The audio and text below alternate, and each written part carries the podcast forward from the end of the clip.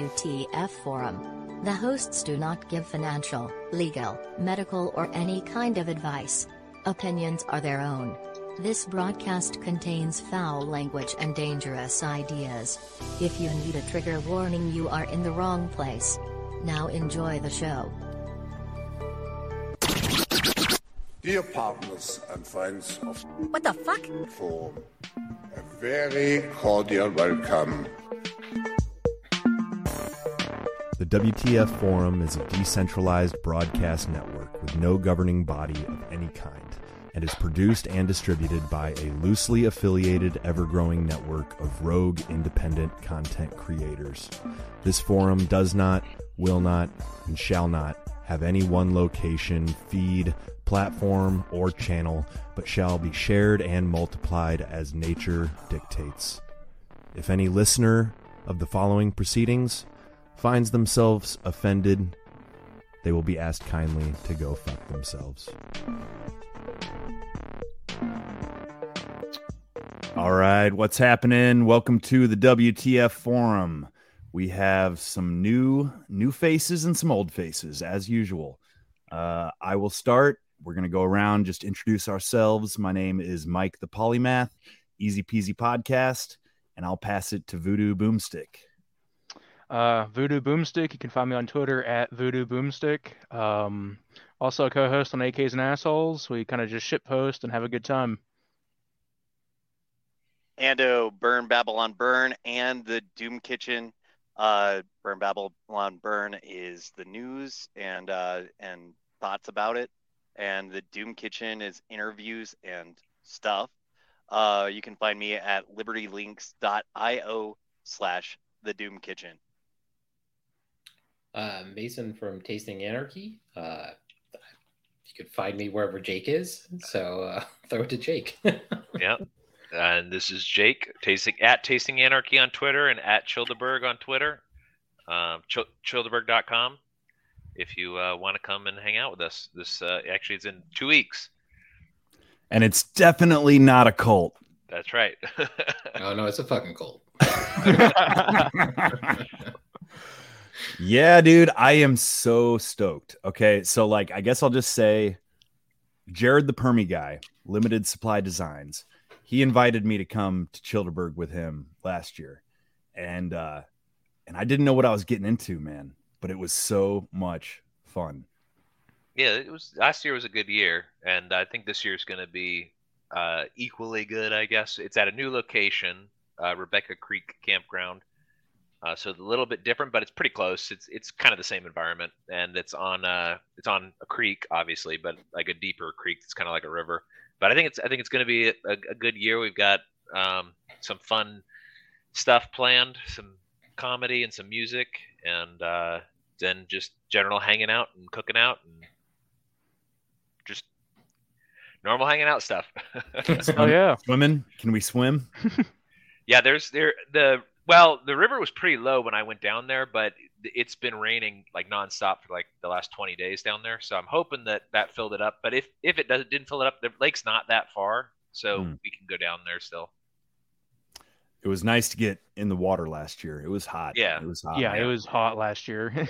yes, yeah, it's supposed to be a lot cooler this year. Um, it's supposed to be like mid 80s, and uh, so that'll be nice. And it looks like it's going to rain all the way up until Friday morning, and then it's going to stop for the weekend. So, and and not a thirty mile an hour wind. Oh god, it was so windy last year. My tent got blown away. Dude, it made it made podcasting a son of a bitch. Yeah, yeah. I remember, I dude, I was like holding my my microphone in my shirt, like trying to protect it because it was yeah. so damn windy. But that, no, that's man, always yeah, that's the risk with outdoor events. Generally, is yeah. like you you're risking rain or or some like that that sustained wind was bizarre because it was just mm-hmm. this heavy, heavy wind for like a, over a day. I think it was. I think it started the, on Sunday just, and just continued was, through. No, it like started like on Saturday. Like yeah, oh, yeah, one o'clock. It was just boom, wind. Yeah, it was, like I'm getting out the wind eventually. And it was and it was a hot wind too. It felt like it yeah. felt like somebody was like had a blow dryer on you or something. Right, right. Yeah, uh, you know, I, I I think I ran and got ice like four times over the course of the weekend. You know, yeah. But anyways, uh, yeah, I'm stoked for the new venue, man. I'm stoked that the uh the show is going to be on site. That's Yeah. awesome. That's awesome. Uh, I agree. I you know, you were on TLE recently, weren't you? Yeah, Um, yeah, I agree that just the uh, liability aspect of having that much consumption and then travel, uh, you know, best avoided. So right on. Yeah. Doesn't tend to mix very well.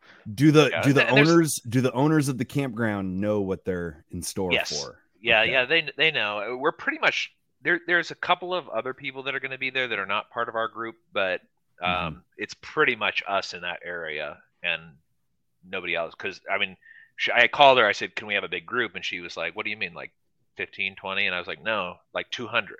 Yeah. and uh, and she was like, "Oh, uh, I don't know if I don't know if we can accommodate it or not." And then she kind of like thought about it, and then uh, sent me some pictures and was like, "No, I think we can get you all down in here." So it's going to be a little bit tighter than last year. Like, That's good, condensed. man. That's yeah, good. I think that'll be fun. yeah. That was a Um, lot of walking.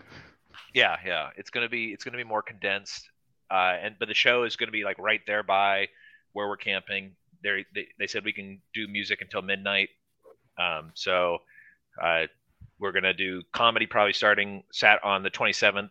We're gonna do comedy starting around seven or eight. Uh, Robbie, I know, has to leave that night, so he's probably going to do a live podcast for his show before the before the comedy show, and then after that, um, Nikki is not going to make it this year, unfortunately. But uh, we've got uh, Mr. Sue is going to is going to play covers, and then Owen Glass is going to play again. So we'll just jam and hang out and cook out, and it's going to be fun. Yeah, man. Sounds great. Yeah. Uh, you know, I'm I'm I'm flying in this year instead of bringing my my whole rig. Oh But yeah, I'm gonna miss. You know, it was like last year I didn't have to walk so much because I brought my motorcycle and I just like tooled around on that.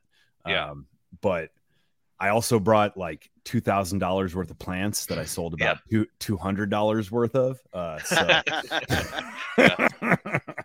yeah, I'm just not messing with that this time around. Yeah. but yeah, we'll keep it keep it a little uh, light lighter here this year. But looking forward to it. Um, I guess without you know, unless anybody has some anything pressing, I've got I've got an There's idea. um there's a TikTok challenge called the Blackout Rage Gallon.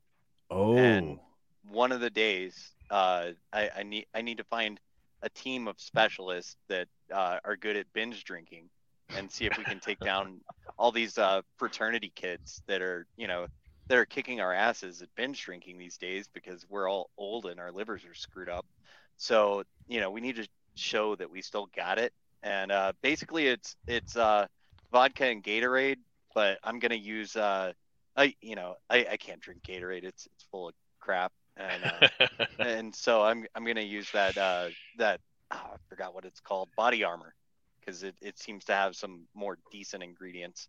Um, and yeah, and get schmammered at least one of the days. And I uh, was gonna, I- I was gonna say, you know, Jacob, if- it's your, it's time for Crystal Light. yeah, That's yeah, right. Yeah, Chris, yeah, Crystal Light. look out for me. I'll I'll be uh, I'll be in G1. So you know if if you see me in the wrong place, you know where to put me. Well, that's uh, we we. I usually bring a supply of, of Pedialyte, not Crystal Light, uh, to uh, any case in case anybody gets too much. That was our our first year, the Legend of Maddie K, and the revival. Drank Yes. a, drank a thing of Pedialyte and then was back to normal. yeah, just well, yeah, you that, that's the normal. whole. I was going to say normal, the- normal relative to Chillderburg. Well, which well, is- yeah, yeah, yeah. the whole point of the electrolyte drink mixed with uh with liquor is so that that you don't you know you can have a more sustained uh all day drinking buzz yeah. and uh yeah i mean the, these you know the fraternity kids they're not they're not stupid they made it to college so they figured something out but you know they're all blacking out and going to the hospital and stuff like that so we'll God. see uh we'll, we'll see what happens to me You know, I'm curious, Jake, is there or has there ever been any kind of uh, rules or code of ethics, or has it just been like do do as you will. Yeah, but it's that's basically I, like this is one of the things that um, uh, BR wrote about a couple of years ago in his in his blog. Is it's kind of a of a proof of concept of anarchy is that like Mm-hmm. everybody I don't I don't filter who comes and who doesn't come, and everybody just kind of comes. I tell them where they can camp, and that's about it. Um, there's a, there's a, there's things that I like. Like we do the comedy show mostly because I like comedy. So and, and I wanted to meet Robbie, and Robbie liked it, so he, he ended up coming back several times. But it's uh it's pretty much whatever people want to do is fine by me as long as I have plausible deniability and uh and that's and that's it. Just you know but Amen. our group is pretty good because I think it's we're I mean there's there's an ethic that comes with anarchists and libertarians and all those types of people where it's just sort of like you know take care of yourself uh, first and then if you can help take care of somebody else you can but don't force anybody to do anything. Don't start fights or anything like that. Like we've had several times people message me over the years who are like hey i'm going to come and this person's going to come and we don't get along online and i'm like yeah it's not online. It's it's in it's in person and it's a very large camp. Just stay on other sides opposite sides of camp. They're like oh yeah that makes sense. Mhm. so it it's Yeah. it, it works out pretty well. That's that's the thing is is one person can go that way and the other person can go that way and everything should be fine. The problem in in some places where conflict actually does break out is whenever whenever people are tied to staying in one specific area when they obviously don't get along but Yeah. uh from what i've heard and uh and seen that these people that have online beefs they squash them like within seconds when they meet in person Yeah, Um, there's yeah, there's been several several like that where they thought they didn't like each other, and and then a lot of times it turns out one of them didn't realize they had beef. They just disagreed online occasionally, and uh, so that they went, "Oh, I'm sorry, like I didn't realize that." Because I mean, there's it's, there's very there's very little nuance on. Uh, I can't remember who it was. Rollo was telling me that there was somebody that it wasn't at Chillderburg. It was at a different event, one one of the Bitcoin events, where the guy ran into him and was like, "Hey, I heard I heard you want to say something to me," and he was like, "What, what do you mean?" He goes, "You said this on Twitter six months ago," and he's like, "I I don't remember. what are you talking about?" And- that's like uh, something like some little thing like that is really big to the other guy you know it, Yeah. it, it's like one guy's holding a grudge over it and the other guy's like yeah it's, i was just spouting off like i normally do yeah. Well, and some Yeah, people some people take shit personal when maybe it's sarcastic or maybe it's Right. I don't know, like you can't necessarily know the tone. Um I don't know. Some people are more effective writers than others. Uh but there's always that snarkiness like online that when you're in person it's just like dude, we're just two people like you can make eye contact, you can you know, smile, shake hands like yeah. you know, you don't ass- you don't automatically assume the worst about somebody the way you would online. Yeah, I, and I think that's kind of one of the things that's important about like Chillderburg or PorcFest or one of those types of events is it, it's. I think it's good. You know how they everybody always says you know touch grass. It, it's good to not be perpetually online, and and I am. I, I- I'm online a lot. I, I work from computers, so I'm on. I'm on all day long on both computers and talking to people online. And Mason and I are going back and forth in texts and stuff like that. Uh, but th- there is a big difference between between basically the life online and the life in real life. So like that's why that's why that's kind of one of the reasons I started it was I I wanted to meet the people that I like and um, just have some sort of actual real community building, real friendship stuff, not just digital. Uh, I I think it also helps. It's like the idea like so many people like preface their life like with like with high school. It's like if I get in a fight with this guy, like the staff's gonna jump in. Where you're like, oh yeah, I'm gonna go to an anarchist event, event and I'm gonna start shit with somebody, and you're like, nine out of ten people are gonna be armed, and Yeah. they don't give a shit that you're like this guy like spilled coffee on your lap on the internet it's like they're not getting shot over your dumbassery so like no one's like and i think that's one of those things where it's like yeah like in a private society kind of like setting it's like yeah like i'm a big tough guy and you're like that guy's armed in a way that you have no idea like why would you even want to consider it and like like we were saying like half the people it's like i don't remember saying that sounds like something i would say but like Oh, okay. Also, the internet. It, it is probably a joke. Oh, yeah. Yeah, exactly. So when when did the idea occur to you? So this uh, this is actually back when I lived in Virginia, uh, where Mason currently lives, although he's coming out here to Texas soon. Um, Mhm.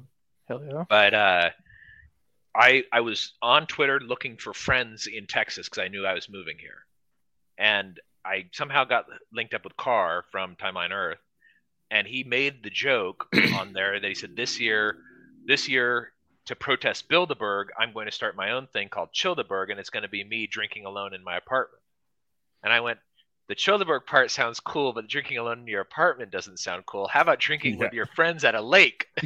Way better, way better. Yeah. yeah, yeah. So so that's what we did when we when we moved out. We moved out here. The first person I met was in person was Carr, and I and I brought it up. And speaking of not remembering things, I brought it up to him, and I was like, "Hey, would that bother you if I started this and used that name?" And he's like, "I don't even remember tweeting that." And uh, and so we were talking about what it would be like, and my wife is going, "Okay, stop, stop, stop, stop. Are you going to do this, or are you just going to talk about it?" And I was like, "Oh, I'm going to do it." And she said, "Okay, well then do it. Let's stop, stop jibber jabbering. Let's, you know, she, my my wife is very business oriented. Like, let's get things done." So uh, that was kind of it. So a couple months later, um, I think it was maybe, I think it was, actually no, I think it was almost exactly a year after we moved here. We had the first Chillderburg. That's Yeah, it's badass. close. It's awesome, awesome. Yeah. What's that? What did you I say? said that's badass. I was saying it was very close. Yeah. Oh. And our first one was at uh, Lake Buchanan, which was north know of where spot, we were last yeah. year. Yeah, it's it's that's a really that was a really nice area. Oh and yeah. then um, we are we're at uh, Lake Travis last year, and then this year we're sort of at Canyon Lake. It's it's it's a creek that feeds into Canyon Lake. So um, so I think it's gonna be it's gonna be good. But yeah, that's that's kind of how it started. Um, it's expanded. We everybody kind of adds their own thing. Like what you know, like what's cool is like or, Agora Brewing. He started bringing mead. That became a part of it. Rollo decided he wanted to do a fruit cake. Uh, actually, had the first one he wanted to do a fruit cake, and and that's now become part of the tradition.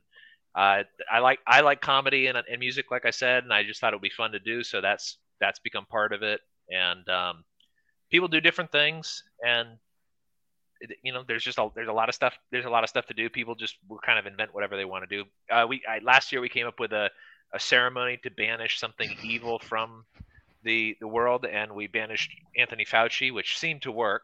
It. I Uh, think it took, man. It yeah, took. yeah, yeah. Sacrificing a gallon of milk will do that. So, uh, Especially so these this year, this year, I think we're going to step up the ceremony game a little bit. Uh, Bird, Bird, uh, Bird, Kelly from Owen Glass, and Robbie are are planning something um, a little bit more organized this year. So, uh, I think it'll be fun. It's Yeah. a riot. It's a riot. It's always funny because like, like Jacob does Twitter. Like I started our Twitter for Tasting Anarchy and then turned it over to him, and then I was just like, I don't, I don't know how to use it. Like, I Yeah. don't log into anything. And then like, I think it was the third year. Like we met this group of people, and they were like, "Oh, this is super cool," and we're like. So like, who are you on Twitter? And they're like, yeah, we don't use Twitter. We found this on Facebook, and we're like, That's right. Oh yeah, yeah. Talking about this on Facebook. And I was like, I guess I talked about it a little bit, but like, there's just like how people find it is like even expanding. Yeah. Where it's like, oh yeah, my friends told me about this. It's like, did did you have any idea what this was going to be? It's like, oh no, I just like to go camping. Like, like the guy, uh, like uh, cook, like cook dude or whatever. Like he, Oh, like, Cook whatever guys. Yeah, no, no, no. The the the guy who locked himself out of his vehicle. Oh, oh, And then- Groberg. Yeah. I heard that story. Yeah, yeah, yeah. yeah, the guy locks himself out of his vehicle and then like comes back and it's like Yeah. the next year. It's like, yeah, I'm coming back. So yeah, he was there So- last year.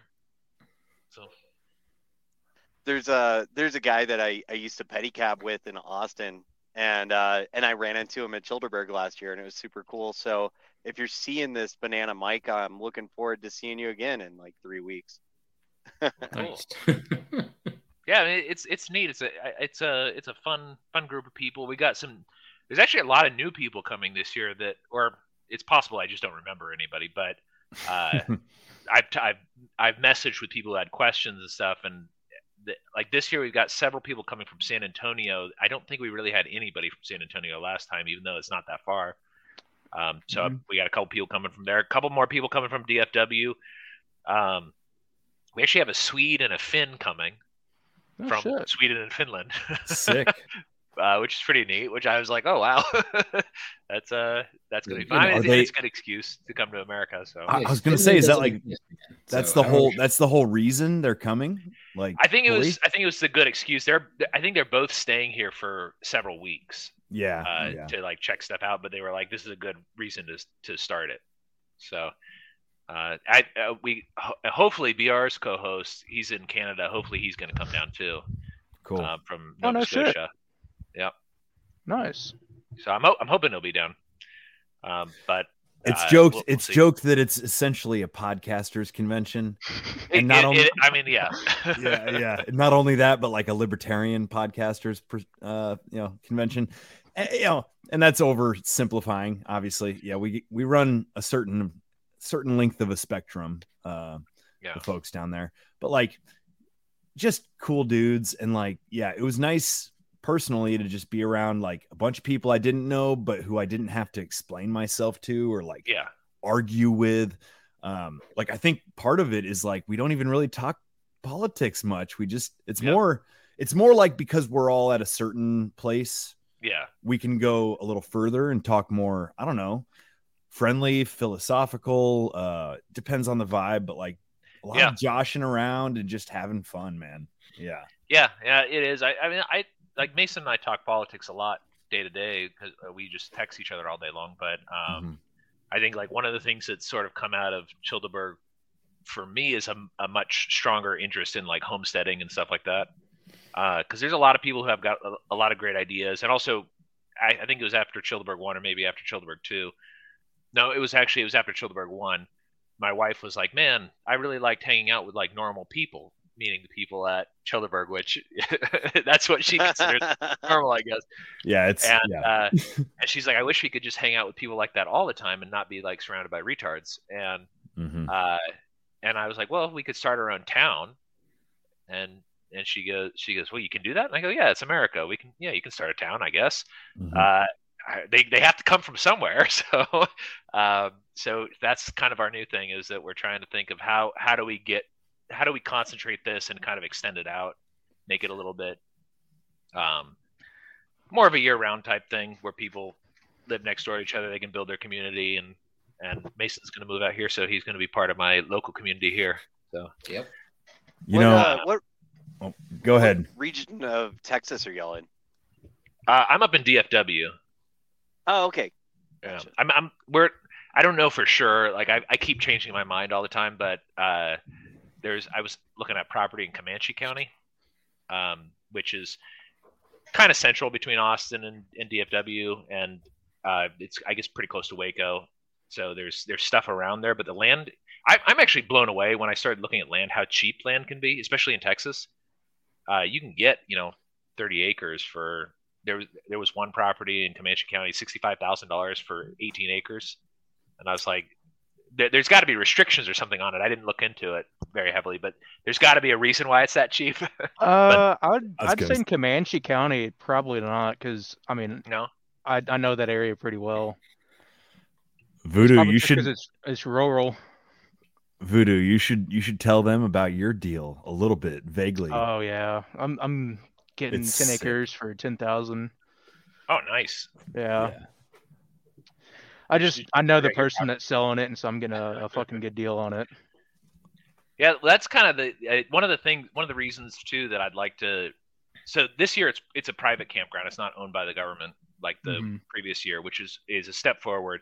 But one of the other reasons I'd like to do it on our own property is so that we could set up like a shooting range and have a either a contest or just shoot for fun, um, and and have kind of more free reign to do whatever. Uh, although this this lady has been pretty pretty she just doesn't really care what we do. She's just like, yeah, as long as you know, if you're, you're going to use my electricity, give me some extra money. If you're, uh, if you know, keep it down. If somebody complains, deal with it yourself. That kind of stuff. So, but I would like to, I'd like to kind of incorporate like the, the, because we got a lot of gun guys that that come. I'd like to incorporate that. I don't really know very much about guns. Um, it's just not. uh, Mason and I went shooting once, but uh, and I have I have guns, but I just don't know. I just don't know that much about them, and it's something I always kind of wanted to get into, and just never got around to it. So I think that would be fun, and I would and this group of people like you, Voodoo, and uh, and BR, and, and a lot of and a lot of the guys that he brought, Bloody Revolutions and um, uh, Spirit of Resistance. Those guys, they all they're all big gun guys, and so there's a lot of people that can teach me, and they've all and and in my experience, people who are into that are also really happy to teach that kind of stuff. So we could do that that type of thing if somebody wants to do a uh, like Texas uh, Texas Joe or is it yeah Texas Joe I think is his name. Um, he he teaches uh, like gun safety courses, and so he, he's talked about coming out and maybe doing something with us at some point. But if we had like that kind of thing to be able to set up on on site, I think that'd be pretty cool. Yeah, I mean, that'd be a lot of fun. I know that BR's talked about it in in the past about doing something like that. Yeah. Well, I know that I know that uh, Agora and a couple of others are going to do some sort of shooting thing before Chillderburg this year, the, the day before, I guess. Uh, which will that'll that'll be fun. I, I'm not entirely sure what it is, but it's something nearby.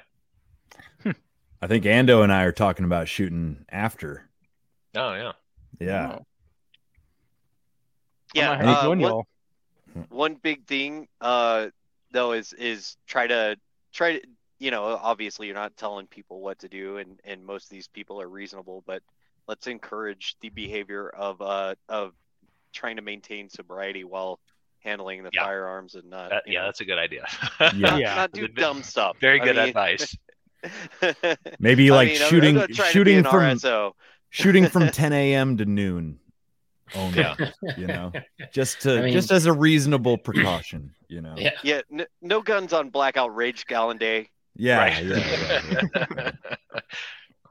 Well, okay, so I'm thinking here though, Jake, as soon as you buy land and you start having a group, you're a cult, dude. You're a cult. I don't. I, I, yeah. I don't. uh, What's the definition of cult? Let's let's look this up. it's a really fucking good question. That I think that's the question of the day. Um, truthfully, you know, usually on this show, right, we kind of dive into a you know a topic or three or five or whatever. Um, sometimes it's current events, sometimes it's broader than that. But I figured since the tagline of Chillderburg was not a cult, yeah. like it would be good to look into what is a cult. Um, and even though this is not this first clip I'm going to share, uh, it popped up this morning. I don't know if y'all saw it, but it's just a bunch of teenagers going batshit crazy in Philadelphia. oh, Okay. And I think, oh, that's not what we want. Hang on. It's too much of me. There we go. All right. So the just check this shit out, y'all. Four juveniles arrested amid chaos. Can you in hear it? Center City. Police Yeah. say hundreds of disorderly kids ran through the streets, throwing rocks, jumping on cars. One officer was injured. Tonight, police have a message for the parents and also the kids that have any plans to do something similar in the future. Here's our Kelly Rule. Police said very bluntly today, this is a parent problem, and they're going to make it a parent problem because they will make arrests if they find out kids are coming here simply to cause issues. They say that was the case last night. They are increasing patrols and coordinating with SEPTA police. just groups of youth converging, no fear at all. Matt Culp's father recorded this video when chaos unfolded last night near 9th and Market Streets. It shows Philadelphia police officers scattered, one on the ground, and what appears to be a large group of juveniles. They were going after police, he said, throwing throwing rocks at them. It wasn't like 30, 40 kids. We're looking at 350 to 400 kids were here, up to no good. Police Central Patrol Inspector Ray Evers says officers All right. I don't know. You get the idea. There's just kids fucking wilding out. And we've talked about this before. There there have been mall brawls and all kinds of crazy shit. You know, I actually think I pulled the wrong clip, but doesn't matter. You get the idea. Real yeah. quick, Mike. Mike, Yeah. did you happen to, to catch the the girl fight that was happening on the street, and the cop just walks up and just goes, Oh yeah. Yeah. I, I saw that. Yeah. Yeah. yeah. I didn't I didn't see that one. Well, th- you know what's funny about this is I, I've seen this these things, and it seems like they're they're coming up on the news a lot more. But like Mason, when you and I were younger, this used to happen down at the beach all the time. Mm-hmm. I don't know about three or four hundred people, but like large groups of people going out to the clubs and stuff like that at night, and then I, I don't know drinking too much or whatever, and then just getting into these like massive brawls where that's like would overflow. Um, so I I don't know if it's I don't know if it's new or if it's Well, I, I think It- the it- context of it is different. Whereas, like, like it, there was like a riot one time down at the oceanfront, um, like on one of those Greek, not like Greek, like like it was like a spring break, but like a, a oh bunch of like week yeah fraternity and- colleges yeah yeah, fraternity and sorority people showed up. So it was like a Greek weekend and like they went nuts. But like this is like just like some sort of like what I always thought flash mobs were gonna become. this Oh, is just like batshit like robbing event. And, and like what's interesting about this to me is it's like so one of the things that doesn't get reported a lot in the United States is there's a lot of like Hindu on everyone else violence in India, where like they just go around as mobs, and it's like a, a specific like ultra nationalist Hindu like setting, and like Modi's like supposedly like fostering it, but it's also like people who are like Putin's fostering it, and you're like, no, it's like the guys who are like six degrees left of Putin, so like, but or to the right of Putin, but like, so they would they'd go into the streets and like, unlike this, seemingly they're just straight up murdering people like left and right and like doing like all this like other crazy crap.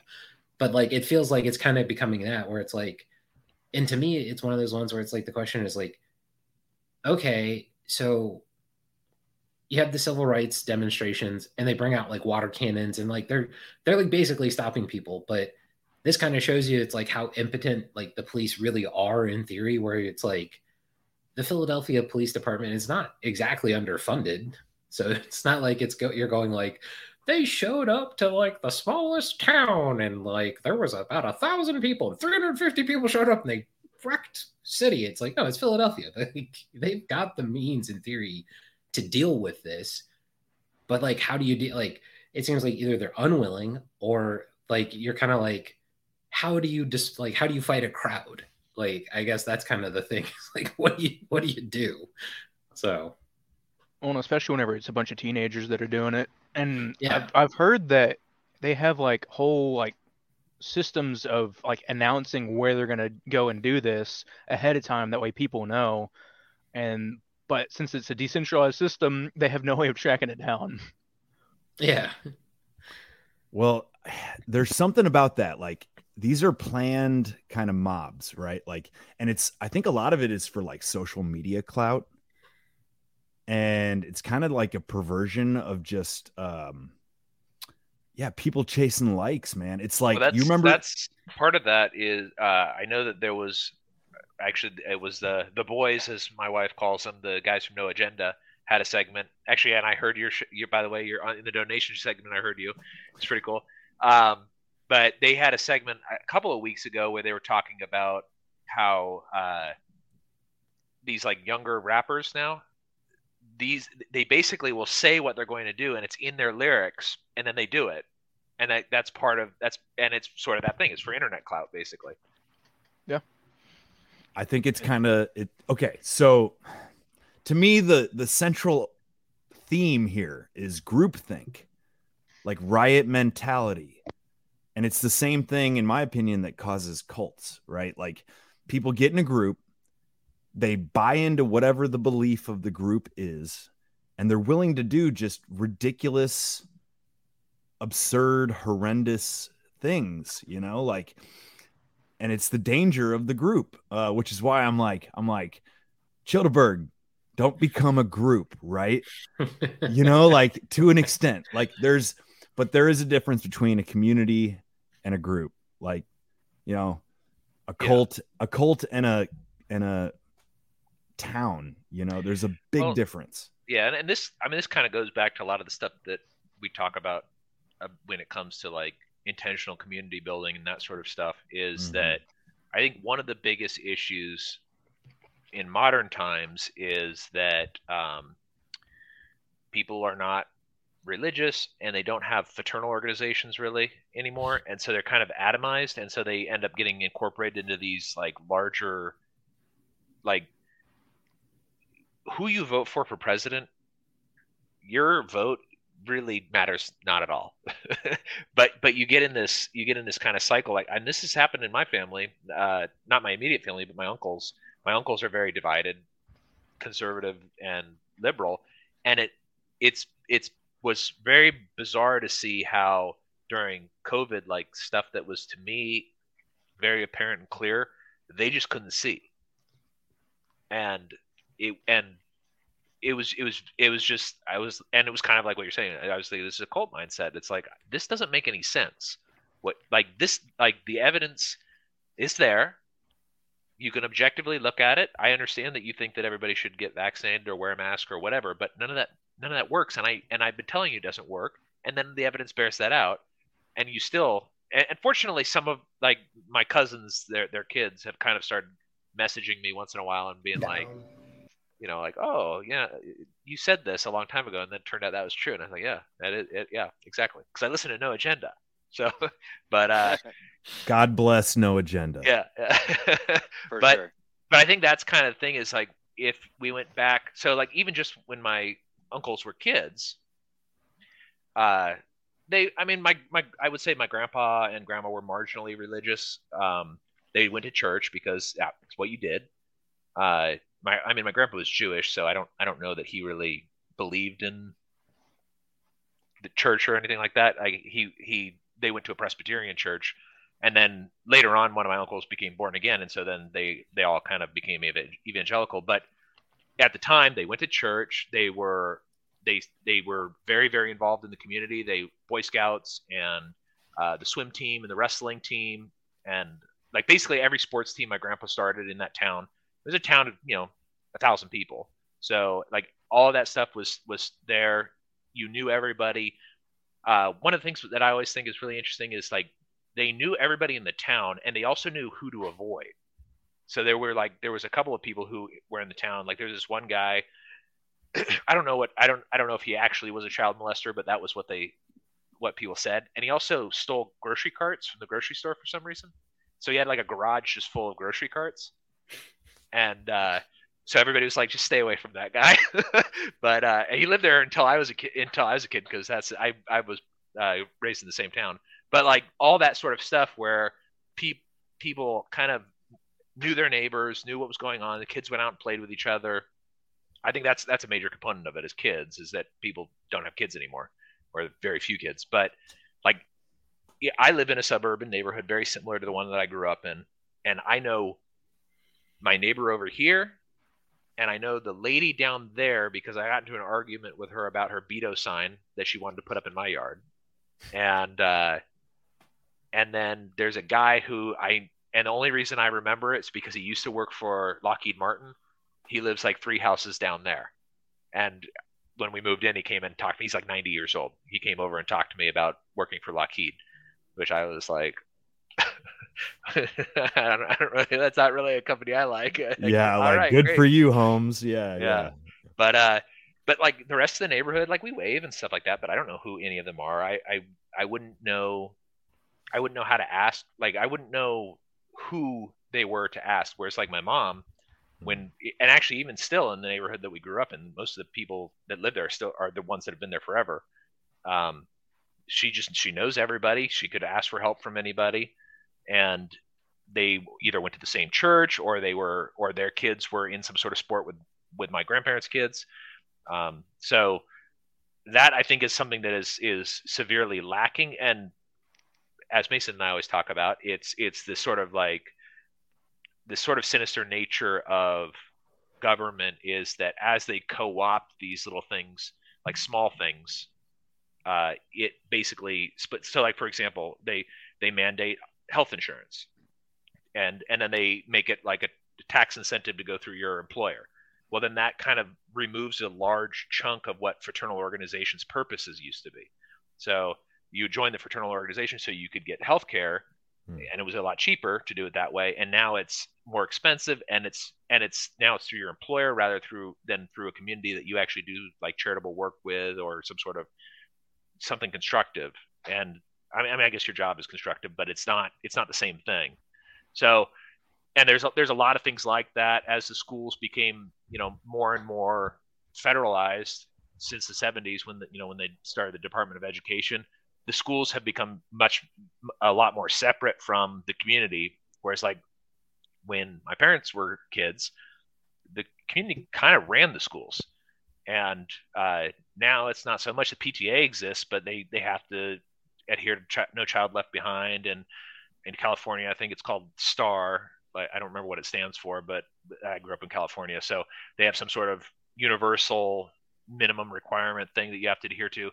And you know it, it it again it's it's it's moving these things that kind of should be handled locally out and uh, outsources the responsibility to someone else. And then that, and then that atomizes people and then makes them susceptible to get pulled into you know things like like uh, what we saw there with those riots is Mhm. like that they just you know they they're they don't know any of these people. To them there's no really ramifications of like it's not a real person they're hurting. It's some sort of abstract thing. It's not their neighbor. Like that's it's that kind of stuff. It's the group think. It's Yeah. um yeah well i'll give i'll give the mormons credit right where credit's due man like they take care of their own. They've got their own internal um i hate to call it but like welfare system. Yeah. and it's it's if i'm not mistaken it's pretty much locally based. Like maybe they get money from from the church in salt lake if they need it but like if a family in your church falls on hard times it's the church's responsibility to like help them out. Yeah and uh, I think that's beautiful, man. I lived out in Utah for a while, and I wrote about it in my book, where, like you said, like the ne'er do wells of the community were known. Like I wrote this chapter where, you know, there's like a a standoff. Nobody nobody dies, but like bullets are exchanged, and the the the the travelers through are nervous that like everybody in town's gonna gonna be against them because of it but it turns out everybody in town knew that those fuckers were the bad guys before the travelers ever showed up. You know what i mean? I'm being kind of vague or whatever but Yeah. like in small towns where people frankly like make a make a living off the sweat of their brow right? Like rural towns people look after one another. The closer and closer you get to the city the less that's the case but I, I'll say there is an exception, and it's when you get into the poor neighborhoods. yeah The middle class, suburbanite, urbanite doesn't need to know their neighbors. The poor, the poor family needs to know their neighbors. You know, like Yeah. I live in kind of a shitty part of town, not terrible, but like it's not the best. And I do know, you know, I know my neighbors, right? And at least a handful of them, because it's like we look after one another, you know? There's been a couple nights where like some shit goes down on the block and like people are kind of like checking in and like, hey, yeah you know, Well, you know it's it? Uh, what uh, I'm always kind of reminded of the conservative thinker Russell Kirk, who used to call um, cars the mechanical Jacobins, and like the idea was that it would extract you from your community and move you somewhere else, and that's sort of what the interstate highway system has done. I think is is it's kind of facilitated this the mechanical Jacobin where you don't live where you work, you don't shop where you live, you sometimes shop like really far away or you take the freeway like actually i was thinking about this while i was driving. Today we went out to sushi but we went to the sushi restaurant that we like that's like 20 minutes away. But there's one down the street too which like in and if you had if if we didn't have these like massive inter, interstate highway uh-huh. systems then it would be you you'd probably stay closer because it would just be difficult to get around and there's uh, another guy um, his name is uh, um, James Howard Kunstler.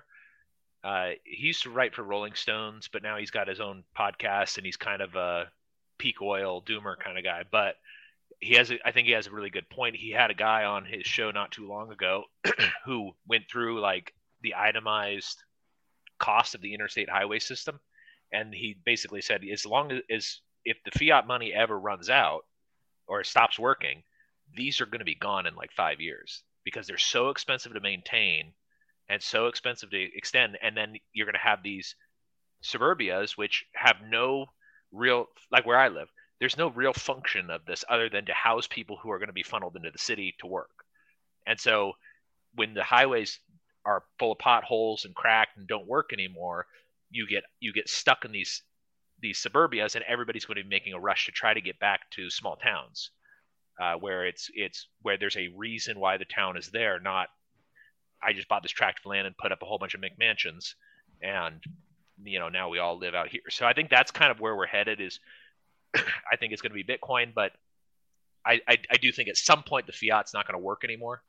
And uh, and i think people are starting to wake up to that like they're like people are getting suspicious. I, I even hear people that like I would never expect to talk about it, like talk about what money is, or like going like, mm-hmm. what's wrong with the money, like this, eh, or they go like, oh, the Federal Reserve does this. I, I didn't like they didn't have any concept of that.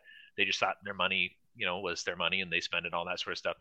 So I think that's kind of one thing to think about too, is that there it may not be that there was like ha ha ha in the smoke filled room some dude planning to build these freeways everywhere to get people out of their communities but that's that was kind of the result was that you you spend so much time commuting back and forth that you don't really have time to spend it at dealing with things in your in your local community and you're just not there. So you don't see it. Whereas if you know you live in a small town and you're walking to work every day or you're driving very short distance to go to work you see everything and and you and you're conscious of it and you see people you know and you stop and talk to them and stuff and that was that was kind of the, the way that town was that i grew up in is we would be driving down the road and we just see somebody we knew and stop sometimes we would stop on the road like we'd see somebody coming in their car the other way and we just stop and then like roll down the windows and talk to each other mm-hmm. in the mm-hmm. middle of the road because mm-hmm. there's just there's nobody driving around so i love that i love yeah. that yeah dude okay so first of all there's tons of like dead towns mm-hmm. that could be bought up cheap. Yeah, that's towns what, that's on what my town, wife and I've been talking about. Towns on old highways mm-hmm. that went out of business because of the interstates. And let's not forget, the interstate was for national defense right. first and foremost. It was a military project, just like fucking Hitler building the autobahn. It was to be able to cover ground in your own country, to send troops and supplies and and so they're never going to stop maintaining those highways as long as they, you know, want to maintain a military control of this yeah. continent. Let's, well, you know. that and that's kind of that's James Howard Kunstler's kind of proposition is that that in the not so distant future, maybe maybe 10 years, maybe 100 years, but not so distant future, they just won't be able to anymore because it relies on them constantly borrowing money and and expanding municipalities to continue keeping this stuff up. Mm-hmm. Uh, and so at some point, you know, you got to pay the piper, and uh, you know, or, or what is it? What's the saying? The chickens come home to roost, or whatever. It's like, mm-hmm. yeah, I mean, like at a certain point, like you you spent a lot of future people's money for the last hundred years, and now it's now you're going to have to basically tighten your belt, even though you had nothing to do with those decisions. And that's just that's the that's the way of the world. That's what happened. So, plant a uh, garden. Plant a garden, y'all. Yep. That yep, that's that's the idea. Buy but, Bitcoin. You know, Buy to Bitcoin. that to that uh, point though, the small towns. I used to ride my bike long distance, and I rode my bike um, from Southern Illinois up to Springfield, so like m- the majority of the state. And uh, because I'm on a bicycle, I'm not on the freeways at all. I'm going on old highways, and it is it's wild to go through Illinois because it's town after town after town after town with nobody in them.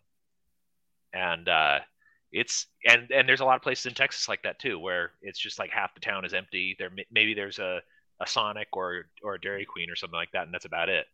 A Dollar so, General, like yeah, Dollar General, yeah, gas station. Yeah, yeah, yeah, man. There's a place. There's a beautiful town like an hour south of me called Gosport, and it's like I've thought about it a hundred times. I drive through there because it's the scenic route, and mm. some of these buildings are so cool yeah. architecturally old homes, old churches, old storefronts, and they're all boarded up. Yeah. You know, with for sale signs and shit. Well, that's that's one of the things that James Howard Kunstler talks about too is um is the is the architecture how it's how the fiat system is basically um, the the your the as time preference rises, you start making things that are less beautiful, and you and you don't invest in it for the long term because you're just trying to to turn the quick buck and spend it before it loses value. Whereas if you go back when we were on sort of a gold standard or a semi gold standard, people would build a building and that was kind of their investment for the future. It needed to last a long time. And so they were typically built, built a little bit better. And usually there was some thought and effort into let's make this aesthetically pleasing for the people who are walking by.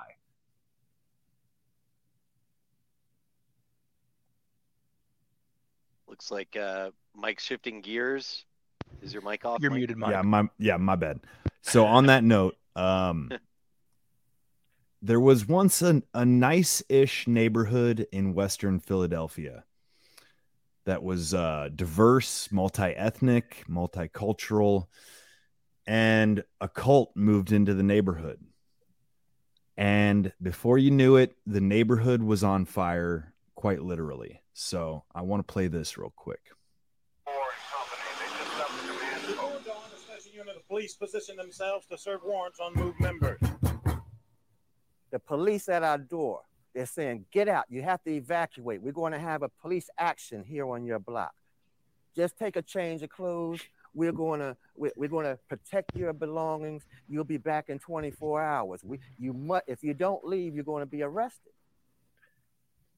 I mean, we had a community of all kinds of people that that that we all supported each other, we all intermingled, we shared our thoughts, our concerns, and, and we just had a good time with each other because each one of us was trying to have something. You know, when I say have something, I mean, you know, we wanted to raise our our, our, our, our standard of living. In 1978, there was a confrontation between the MOVE organization and the city of Philadelphia. Some of the MOVE people were arrested and sent to jail. Their children had nowhere to go. Miss Louise James, whose brother founded MOVE, allowed those children to come and live in her home so that they could be cared for. We respected that about Miss James. I'm going to pause it real quick. This is kind of a long one, but have y'all heard about the move movement? I've not. No. Okay. So- So, uh, have you heard about the Philadelphia Philadelphia police bombing a neighborhood? Because that's where this I- is yeah, going. Okay, yeah, I, I have heard that one. Oh. Yeah. So the Move group or cult, whatever you want to call them, started out as something not so so dissimilar from what a lot of us might consider ourselves. You know, I think this is a cautionary tale. They were kind of an anarcho primitivist group that grew ever more radic- radical, you know, and more and more violent and more and more culty. Okay. This is a cautionary tale. And like I said, it ended up in just disaster, man. Like how this I, I didn't know all this history till just this morning.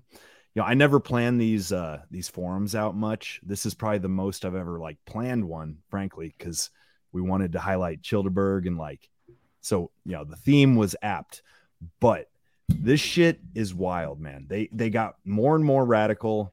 They armed up, and who can blame them? You know, the police hated their guts, but the problem was they quit being good neighbors. Okay, that's kind of the point here. That's where this is headed, and the neighborhood itself turned against them. I guess my my biggest, if I could say, like regret about this story, the thing that makes me the saddest is that the neighborhood didn't deal with it themselves. They trusted the cops to do it for them. the kids were they were like little animals. They just threw something on them as far as clothes because I've given them clothes. As far as food, at one time they were eating under the garbage cans. So what the neighbors did, they took their garbage cans in, they bought new garbage cans, and they put bread in them. So the kids would go in the garbage cans, they would have bread. You know, they would they could eat bread, and then we got found out, and uh, the uh, parents were furious. You know, it really wasn't very militant at first. You know, it's just a lot of very what we consider kind of strange looking people with the locks, and you know, it wasn't orthodox. And then it's be gradually begin to change. You know, and that's when we started. The trouble started. Me and the wife heard all this banging. We couldn't understand what it was, and, and they began to board the front of the house. Uh, from that day on, it was like night and day. The first big problem we had was the raw meat that they kept outside. It was a big, you could imagine a big tin of raw, bloody meat sitting outside of your house. The loudspeakers went up um, in the spring of 84. All of a sudden, they became very combative. They became very militant. They became dangerous, actually. You could not imagine. Uh, it's one thing to be two blocks away and hear it, but to live right next door, full blast in our bedroom. Then we had to contend with things inside our house, you know, uh, bugs that you couldn't do anything about them. I mean, they uh, they just totally the, the, the bugs took over our house. You know, my children woke up in the middle of the night from bug bites, crying from things biting them in their beds. And they would threaten to kill people. And they would name people by name. And my family was named as part of those people that they threatened to kill. We had tried all the other methods, uh, exterminating methods, called people in. And we decided to put sulfur bombs down. Actually, leave the house for a day and put sulfur bombs down. Being a good neighbor, I wanted to move people. I spoke to uh, Conrad first about it. He went completely berserk. You know, the bugs are our, the bugs are our brothers and sisters. If you exterminate the, the bugs, bugs, you exterminate us. But they told me if I.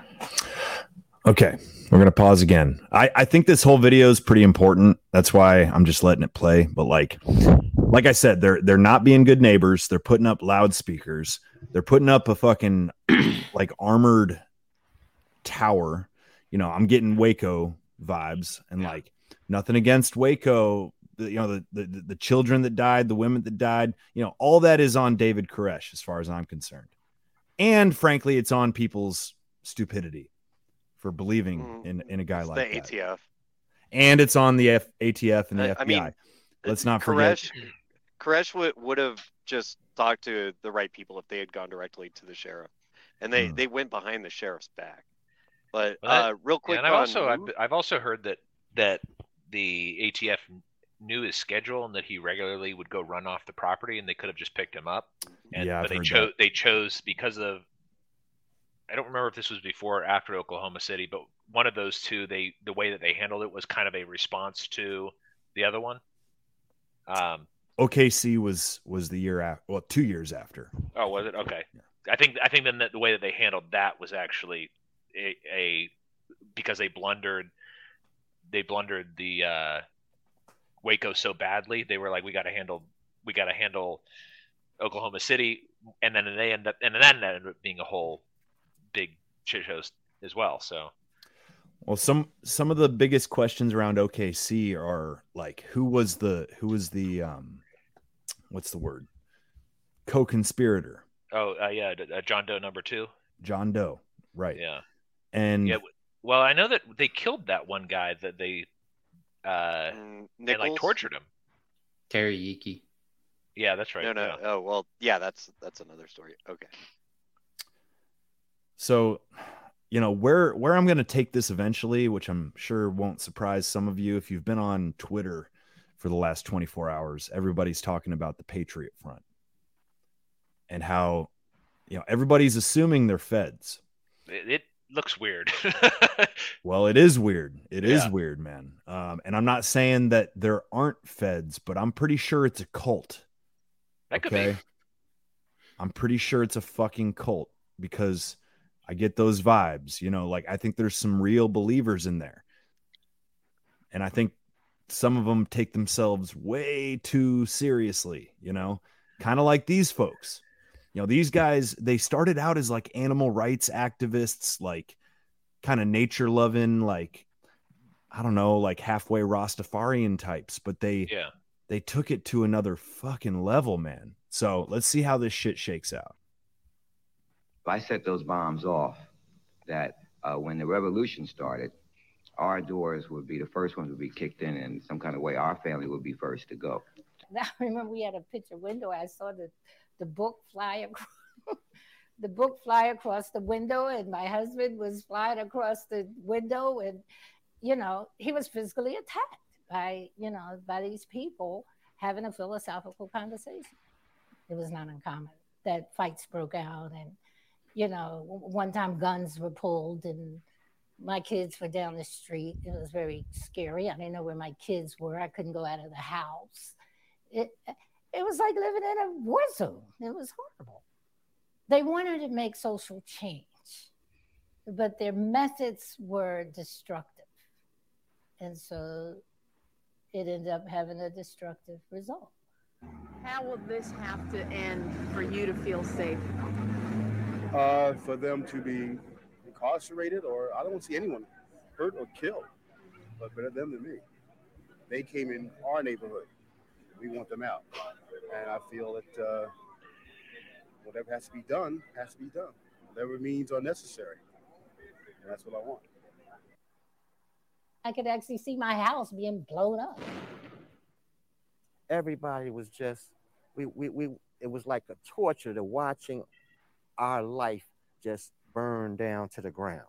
Uh, I mean, baby pictures, family members' pictures, everything destroyed, mementos of our, our youth destroyed. Everything was gone. I mean, even though they told us they didn't protect anything, they burned everything to the ground. I think that last shot with the dude standing there with the fire in the background holding up the shotgun is pretty powerful. I mean, he was probably a police officer that was protecting the family's belongings as sat there and burned to the ground. Five kids and six adults died, and about two blocks of homes burn up. 250 something people made homeless because uh, they didn't let the fire department go in for God knows what fucking reason. You know, I mean, if this ain't Waco, you know, it's the urban Waco, man. Nobody yeah. talks about this one, but it's it's very similar. Well, it, they were a group of very unlikable people. The people in the neighborhood didn't even like them. They were, you know, they they were a nuisance to everyone. In fact, I mm-hmm. think the neighborhood is what brought the police down on them. And uh, and this is a case of play status games, win status prizes. So, uh, so there was that. But uh, also, I want a quick shout out to the History Homos on episode 109. They they deeply covered the the move bombing. And we'll have that link in the uh, show notes. Andy sent it in the Telegram. So, yeah. Um. Again, like I'm just seeing connections where I think there might be some as far as like Patriot Front. Yeah you know like it smells culty to me and i think there's likely some federal influence you know but i don't know. I don't think they're all feds man. I did some research today and like there's history. There's fucking history. They split off from uh vanguard america i guess and the guy that started this shit was 17 years old when he started it. Huh. and so like i don't know. He might be brainwashed. I mean I even read some shit on Twitter about supposedly some of these uh, early, you know, like pre Patriot Front guys went to Ukraine and trained with the Azov battalion. Oh, I've, I've, I've heard that as well. Yeah. The, a, a, yeah, and that's not those the Azovs are not not good people. Well, and I no. think with any movement, you're going to have the people that are that actually believe in it that believe in that movement, and then you have the bad actors like government and and all of that, especially like FBI, anyone like that. You're gonna have the people that actually do believe, but it is gonna be probably at the top ran by people that are not necessarily a part of the movement. Yeah, yeah, and I think that that was one of the things too that uh, on the heels of Oklahoma City that they end up discovering was that like of all of these white nationalist groups that they were infiltrating they were like 90% feds that and that they, and that they would and actually we, we have a much more recent example of this where that kidnapping of governor what's her name Whitmer. where Yeah, where Whitmer. yeah where like it turned out that they were it was like three drunk dudes that like the feds like convinced to talk about it but they didn't even do anything Mhm. so and i think that that that might be kind of what happens is that people get in and, and maybe this patriot front is is some sort of you know cult but uh this stuff gets stirred up and i think they're i mean i think the government which i think the government's a cult to some degree Amen. uh, they We uh can all agree on that. yeah they kind of get into this they try they're trying to set like it's very clear to me that that anything that's sort of right wing right now they're trying to set and and actually this is happening in the military too is they're kind of like getting anybody conservative out. Um, there's this sort of purger of conservative's not the right word. It's it's it's left of or it's right of center anything because a lot of these people are just like don't care. They're just regular americans or whatever but they're but because of like and my dad my dad's a good example of this is he you know he just retired but he was saying that he doesn't recognize like the motivations of any of the younger people that are coming into the military. And uh, or not any of the younger people but like the younger officers. Most of them have gone to liberal colleges and have these kind of goofy beliefs that to them are normal because that's what they've been exposed to. And and they have that they have this kind of ideology that they're adhering to that is now translating into the military. And uh and and we see it in a lot of i think that they're they're they are trying to set this up and you can kind of see it like with like antifa has a riot and they don't do anything about it but then patriot front has some sort of thing and they've and they got a whole bunch of people out there to arrest them so it's like it's there is something going on So this one just yesterday, um, they didn't arrest anybody. They they escorted them. They had a police escort. oh interesting They hi- uh, they they marched through Washington D.C. and there was a speech in front of the Washington Monument, and I listened to it, and it was a bunch of just nonsense, you know, like just rhetoric, just bullshit rhetoric, and I can see how people would like disaffected young men. You know, supposedly a lot of the guys in the Patriot Front are former military. You know, according to some article I read, I'm not going to say that's the God given truth, but like that's the image they're portraying. Like I said, there could be some weird ties to fucking Ukraine. You know, I I wouldn't be shocked. And Well, the Azov uh, are uh, so in the Cold War, the United States uh, built up a whole bunch of militaries uh, across Eastern Europe, and the Azov Battalion was was part of that. It was an operation called Gladio. So they're the leftovers from a United States operation called Gladio, and they were set there basically to you know to handle Russia whenever SH is the F over there. You know, um, some of them weren't activated, and some of them were. But that that's what the Azov is a remnant of. Um, this is the this is the nuance of this patriot front thing that i think needs to be explored it's not so clear that it's just feds period right i think there was front loading caused by the federal government Yeah. in terms of funding the azov battalion back in the fucking 80s or whatever. And now they're like trying to clean up their mess by having informants and you know agent provocateurs. They're trying to rile them up make them do something stupid so they can arrest and then justify their fucking existence as an agency you know? And like i i'm just saying i think it's it's it's a weird blend of government influence um natural anger response from like disaffected easily manipulated young men and, Well, and, I, you know, and that I think that's a key part of this is that is Mhm. just young people generally right now are, and I think it kind of goes back to this lack of any sort of community. uh, Is that like they're ripe for the picking? I mean, this is like this is why you've got you know 15 year old girls chopping off their tits, and like and like it doesn't like there's no way that it went from like 0.0001 percent of the population felt like they were transgender to this like huge explosion. Like it's it's there's an ideology and it's and it's it's i think it's because people do not have um and i and i think the patriot front probably is something like that too where you've got a lot of young men with no prospects uh and they're kind of like well i'm not going to be able to get married. I'm i can't get a girlfriend. Uh i can't i can't get a good job. I haven't been accepted to college, and you can see this too in like the college. Uh, well, I think college is kind of a waste of time, but just in the admittance numbers, the it's it's mostly women now, and very very few and and fewer and fewer men going in, and so they just sort of don't have any sort of purpose, and then and those are the types of people get that get picked up into these things very easily, and because so many people have no sort of direction, there's no religion or there's less religion, and there's uh, not really any sort of secular community type stuff like fraternal organizations. yeah, I, I was so glad you brought those up because like my great grandfather was a Shriner. Yeah. Bi- big time. And and we have this building here in Indianapolis. It's one of the coolest buildings in the city. It's called it used to be called, let me correct myself. Used to be called the Murat. And it's like very um Egyptian.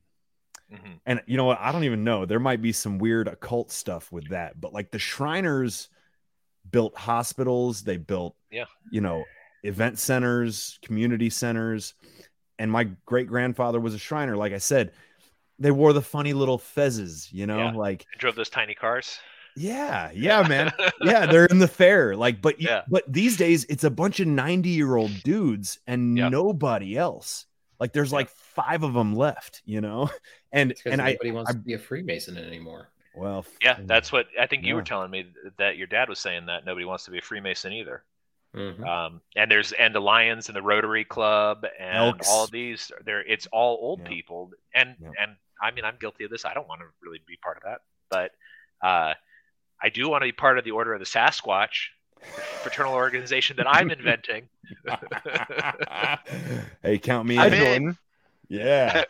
See, look, it, it is a cult.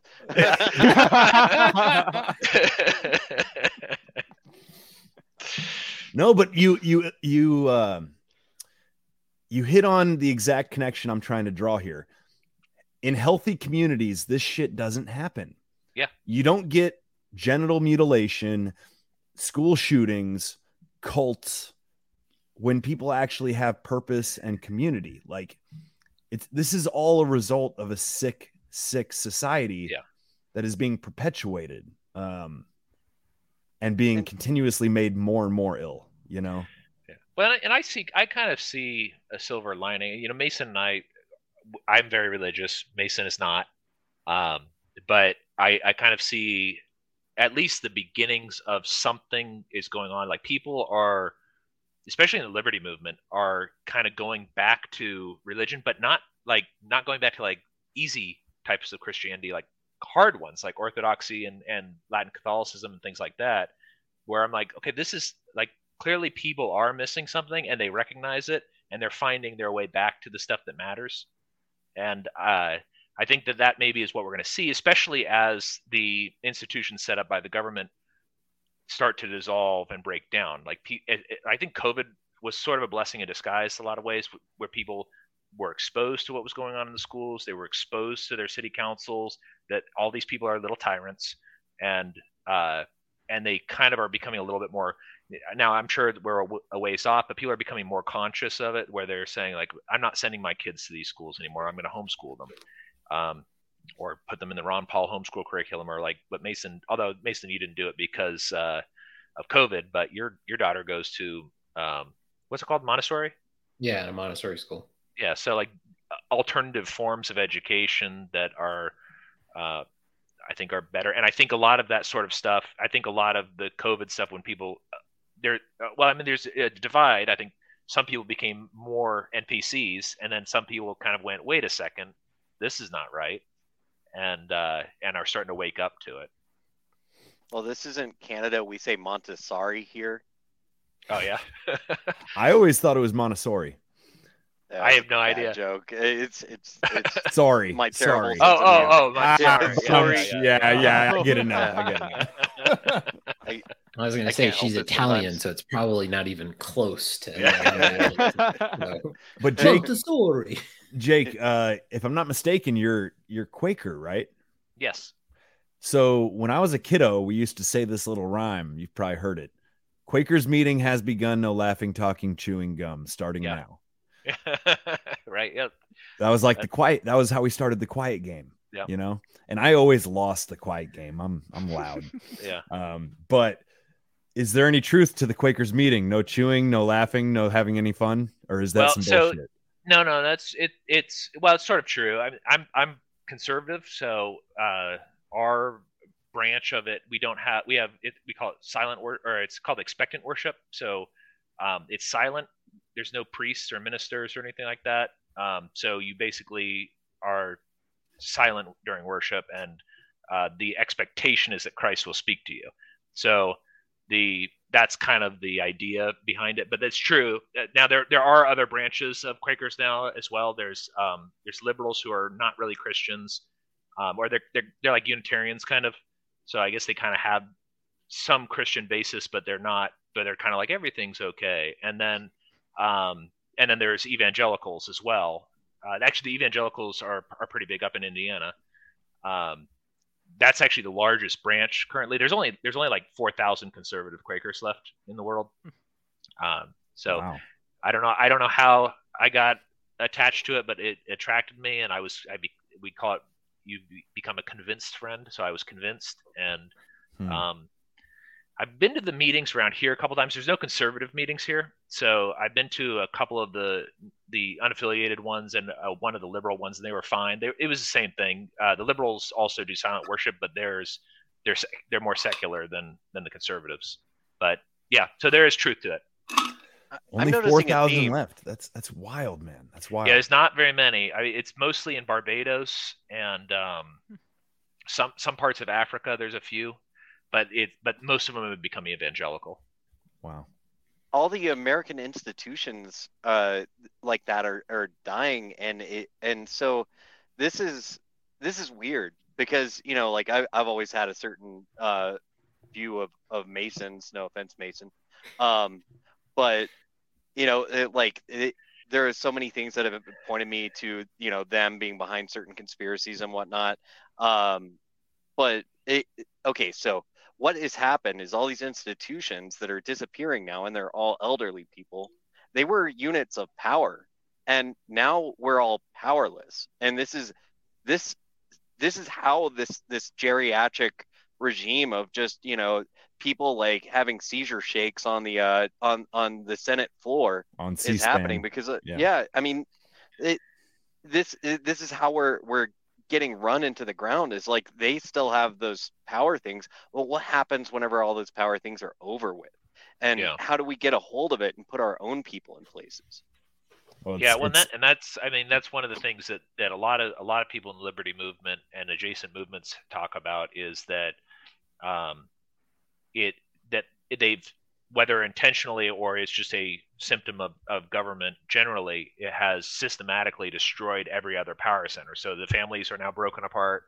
The your churches are not really functioning anymore. I mean, like Protestantism in, in the United States is like severely declining. Um, the uh, all like we were talking about all the fraternal organizations, uh, all that sort of stuff is just kind of gutted, and uh, whether like again whether intentional or not, this is this is a systematic uh, refocus of where power is. These are competing power structures. Your church is a competing power structure to your town, and your family is a competing power structure to both of them. So there's all of these these things that used to be together, but you know we've got I think what something like 37% divorce rate and Oh, it's um, higher than that. It's higher. higher it's than like- that? Higher I than think it's forty nine percent or something. Oh, for, uh, yeah, It's- I mean it's it's crazy. It's it's it's crazy, and these are these used to be. This is kind of you're a unit against these people who would come and do that, but when it's broken up or when you're relying on them for money, it it kind of can't fight about it, and um and then people just they don't they don't belong to church, and I, I think partially the church thing. I grew up Baptist. I think partially the church thing is because the the church has kind of lost its message and is hollow, and that's one of the reasons why a lot of people are not interested. But like I said, I see I see in uh, and in Europe and in Africa and in in some of the more obscure ver- like Orthodoxy and, and Latin Catholicism things like that. I've seen like this is it's coming back because there is like a meaning to it. Um, whereas you know you got your General Methodists or whatever who are putting on the rainbow flag on their and stuff like that. It's like it's it's a I don't really have a problem with people accepting or not accepting that. I have a problem with your your religion co-opting the world. The world should be co-opting what you believe, not the other way around. So like it's it's and and this is kind of one. of There's a guy in um, Britain. He's Anglican. His name's uh, Calvin Robinson, and he got excommunicated from the Church of England because he came out against gay marriage, and uh, and then GAFCON, which is the international Anglican organization, excommunicated the Church of England. So because they're conservative, and he says this is kind of the problem is that the the churches, the people who are in charge of the church. Oh, I think we lost Jake. Uh oh. Yeah, you froze up on us, bud. If you can hear me. So Um, the GAE slash Globo Homo slash uh, the liberal world order um, slash basically the current boot, you know, the boot that has the uh, the trans flag on it, uh, that's sitting sitting on like everything's neck at the moment has you know it is probably behind this uh, disillusion of the uh, of all of these groups and uh, and maybe you know maybe that is the right thing to do is to get involved in this. I I I've heard though that there's you know uh, and I'm not sure about this, but I, I watched this whole documentary on a guy who gave a speech about like how masonry actually is a cult and ends with like a you know a trine god that has a spider body and a cat head and stuff you know um and uh and so you know it, it- it's one of those things that's put me off of it of, of course but um you know also i'm a truck driver it's not like i can i can join a, a local group but Mason, do you have any thoughts on on the Freemasons? I Well, my dad was a Mason, not when I was born, but like became a Mason and like participated for quite a few years and then kind of he just got just not disillusioned with like the stuff that they did. He just it, something about like he just kind of didn't want to continue to attend.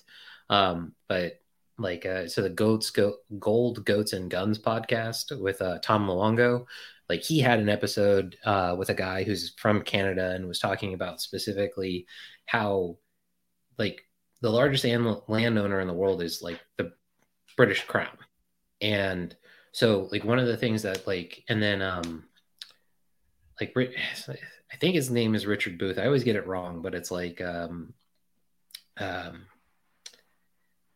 darn it uh Pete Quinones talks about him a lot, but like basically like like the New World Order guys, like the Freemasons, a lot of them like talk up. So it's like, hey, like we get together as the Freemasons, and but like the princes and things like that who were behind them funded their organizations and like the Rothschilds, and and so it's like a step up. So like there's a group of people who like go, oh, like I really like doing X thing. So then they step down into that lower organization and spread those ideas and then report kind of back up the chain. So it's like each one of these is kind of like more like a here's these seven dots, and then there's a circular organization that has this thing. So it's like people are always like, oh, it's like the New World Order. It's like, yeah, they're they're probably on the way out. Like uh, Davos and and like those guys, like those are guys are clearly kind of on the way out. But like the question is, is like, okay, so if they're on their way out, like, well, what's going on in like China? What's going on in like Russia? Like where, despite like uh Jacob was the guy's name that we were listening to for a while, but like a lot of his stuff, it's not that it's wrong, but it's kind of Oh, like uh. I'm I'm pretty sure he's a CIA uh, guy, um, but his name's um, uh, it's a complicated name. Uh, Yeah. it'll come it'll come to me. He wrote Yeah, he he, wrote on- the book "The End of the World is Just the Beginning." Yeah, he was on Rogan recently, but like a lot of the stuff he's talking about is demographically true. Like China is like facing a massive population. Peter collapse. Zeihan. Yeah, Peter, Peter Zeihan. Zeihan. So it's like He's Uh, very interesting, but I, yeah. I do think he's I especially his coverage of the war in Ukraine. I think I'm pretty sure he's a he's a CIA plant. Yeah. So like, but there's like there is like this kind of known thing of like this massive population drop that's going to happen in like these countries that are currently ascendant. Yeah. So it's like, well, what's the like if you know that like the Chinese overcounted by like a hundred million, which they did, Yep. and they admitted to in our dem like basically everybody on this age demographic, the people who can bear additional children and live to like actually raise them, they overcounted. The Russians are pretty low on population, even if they didn't lose, like let's say they lost 10,000 guys, 10,000 of your best fighting men, the Ukrainians, who f- who the fuck knows? So like all of a sudden like basically like a very strong white population just wipes itself out. Another very strong white population is doing the wipeout. The Chinese are basically have killed themselves. And then like the US is like, I mean, they like showed like all these kind of border um it, like all these like border disputes, and then it's like, hey, or not border disputes, but like all these guys crossing the border, it's like no women are coming with them. Yeah. And it's not like so it's like like what are they coming for? Like who knows, like specifically. So Well, and that's that's Yeah. also the that's I mean this is I I think there's actually a book about it called The Strange Death of Europe, and it's uh Mhm. it's basically is is demographic.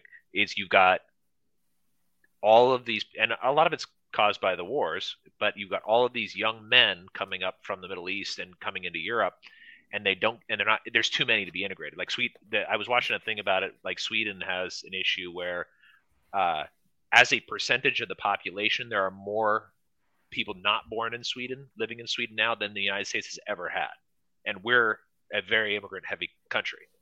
And so they're saying like this the issue is that these are people who are not being integrated into Swedish society. They don't speak the language, they're not learning the language. They don't need to because they have their own communities and and then the people that are Swedes are not having kids. So like just over time they're just not going to be there anymore. And that's sort of the same thing with with the former Soviet states. Uh, they're just they're they have over and over and over again decimated their young population, and then they also don't have kids. And same thing with the United States. If it wasn't for immigration, we would have a, a pretty pretty big uh, population issue as well.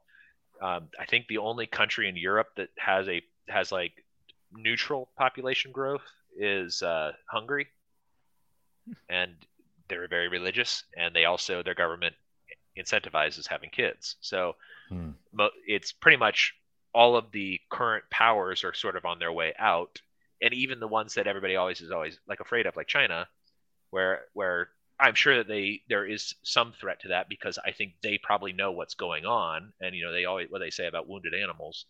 Um, they know that they their one child policy and the cultural revolution basically destroyed their chances of having a a stable population. But I think what you- what you said in the chat here is true. Is I think I think it ends up being India or uh, some African countries that that are going to end up taking up taking up that.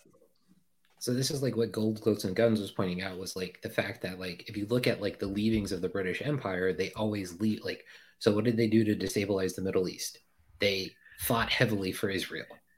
What did they do to destabilize India? They created Pakistan.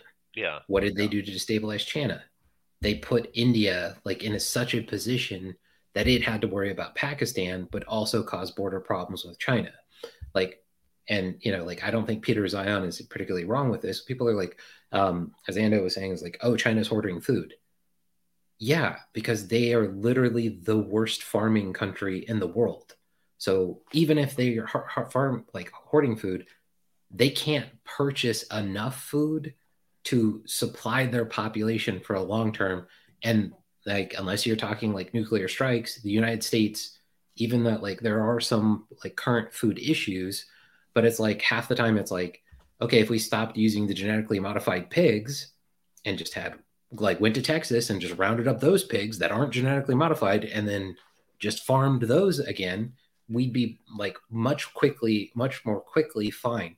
But like, you know, then they'll be like, oh, what about the Muslim population that can't eat the pork? It's like, fine, they can have the chickens. But like, that's kind of like their goal is like, like, and this is like what's super interesting about like kind of this, like what Gold Guts and Gun was talking about on their last episode, where's where it's all of this stuff like kind of goes back to like like what the British set up, but it, the question is like, why did they set this up? Like, did they know what they were actually doing with this setup? dude And- okay but it, I, I I, that's it though. That's it. Like I don't think they did know what they were doing. This is just people doing dumb Yeah. shit.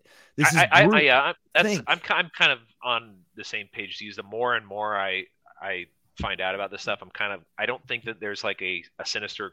I think there are like sinister people behind the scenes, but I don't think they're all powerful like that. I think it is just this is just the nature of things. Like as you concentrate power, you get this type of thing. Well, Jacob, as you know, like I always say, like we don't live in extraordinary times. It's Yeah. just this is what's always been happening. It's just Yeah. the fact that we have nuclear weapons, the fact that like none of us are anywhere near close to each other at the moment, theoretically. Um, and like, I mean, even like, it, you know, it's not like we're talking on walkie talkies, like we are talking through like space robots. But basically, like, that's kind of the idea is like, it's not that they necessarily knew what they were doing in some long term plan. It's the fact that there is a continuity of the people who continue to attempt to arrange the same things. Like, one of those things is like, seems like people don't get is like the zero sum game. It's like, okay, so we took down like Tim, Tim McVeigh and like we stopped white supremacy, like white terrorists forever. And it's like, well, you created him. Like you didn't, it, it wasn't, it's not like the, it's like the Nazis who marched in like the 70s and the Jewish lawyers defended them. It's like, where did they go? Like, where did those people, their children, where did they go? Like, the anti-terrorism creates more terrorists. Yeah. This is this is the entire fucking point. So Ando said, "I'm with Ron Paul. Are they stupid or evil? Yes. Yeah. yes. Yeah. Okay. So the whole thing, like with these groups, the Patriot Front, you name it, the you know, the fucking Taliban, left, right, center, I don't give a fuck. It's groups, man. It's group Well, it's think. it's designed that we can't resist them because we'll we'll just get you know we'll get put in that Gretchen Whitmer situation if we try to resist them, and and Well- that's that's the uh, unfortunate part of this whole thing. but I think it's the hijacking of our dopamine is what it is. Everybody wants to belong. Everybody wants purpose. Well, the, and, the like, desire for community and purpose are letting people be roped into these things. And I don't care if it's the goddamn, you know, Boy Scouts or the fucking Freemasons. Like, it's groupthink, you know? Yeah, but like that's what like but that's also how they're they're part of what what I think people need to watch out for is people keep selling these one-time solutions. It's like we're going to do this and then this is going to be solved forever as opposed to and like this is kind of something like people like Mike Cernovich talk about like and Joe Rogan even like from his kind of like not necessarily like on the rabbit hole of this but it's like you it's not like you're going to go into the gym tomorrow bench press 450 pounds deadlift a thousand and then now you're going to live to 183 no you've got to go in the next day and continue like you've got to continue to do these things and so like that's part of the problem that i think we have right now and like kind of ties back to like what those kids were doing in like atlanta or not atlanta but uh philly is it's okay well i'm going to do this thing i'm going to get all the internet points and it's like what comes next? It's like girls who start the OnlyFans. It's like, oh, I've got to get to like a thousand dollars a month. It's like, okay, that, that's fine. Well, then you've got to step it up because then you've got to make more money. And like, it's this continual thing where people, it, it like that's part of the problem with like the Fed and like easy money is it's like there is no like, hey, I've got to do all these things. It's it's kind of like the it, it's not the the it's not the destination, it's the journey. And like that's what these people like who are they stupid or are they evil? What they know the entire time is there's always something else. Like there's always the next step. There's always another move forward. Power is intoxicating. And however you get, however you get that power, whether it's money or influence or whatever, it's intoxication. I mean, look at fucking uh um Biden Jr. What the fuck's his first name? Hunter. Hunter. Hunter. Yeah. Oh yeah, yeah. You know, he, he's he's he's a junkie, and he's a junkie for crack, and he's a junkie for influence. And I- I think it's it's it's our lesser nature. It's why we maybe sort of kind of do need religion, man. Because like if we give in to these lesser impulses, what we're doing, you know, as I chain smoke and drink beer, we're chasing dopamine, man. You Yeah. know, like in a nutshell. And the best way to get your dopamine is by earning it the hard way. That's why Yeah. we want difficult forms of religion. We want difficult tasks. You know, like by the time I was 16, I became obsessed with like getting out of the suburbs and and and getting out of the luxury. And I, I started backpacking. Like my instinct said go to the wilds learn how to sleep on the dirt you know like because i i craved a challenge like instinctually. But people i think the npcs are the ones that are like maybe they're just overwhelmed and they just don't want to compute like the difficult questions because like they just they they let themselves get totally consumed by comfort and certainty and luxury and convenience you know when what we really need is a challenge. Well, that's what that's why one of the things that I think is very good for for men especially is get married and and work hard for your family because like I, I mean Mason and I were friends before both of us were married and we drank beer and we worked but like spent money on stupid stuff and like you know actually Mason has always been better at saving than me but spent it on stupid stuff until until I got married to my wife. Uh I didn't really build anything other than just like sort of what you're talking about kind of like fleeting things. So like now it's now it's much like well now Chillderburg is a good example. Like that was kind of my wife was just like well do it. I, and i was like well i don't want to be embarrassed that i didn't do it. So and uh and then like you know i work very hard and i and because i have a family now i ask for more money and i seek out more money and stuff like that to make a, a better better family. I think it's good for everybody. And the the problem these days is that the the porn option is there so you don't you can get basically the same chemical reward in your mind but you are not you don't have to put in the effort. So uh, so then it's it's hollow and fleeting and then it and also it makes it so you don't have you know dating is hard. It you have to build these skills and part of building the skills is getting rejected a bunch.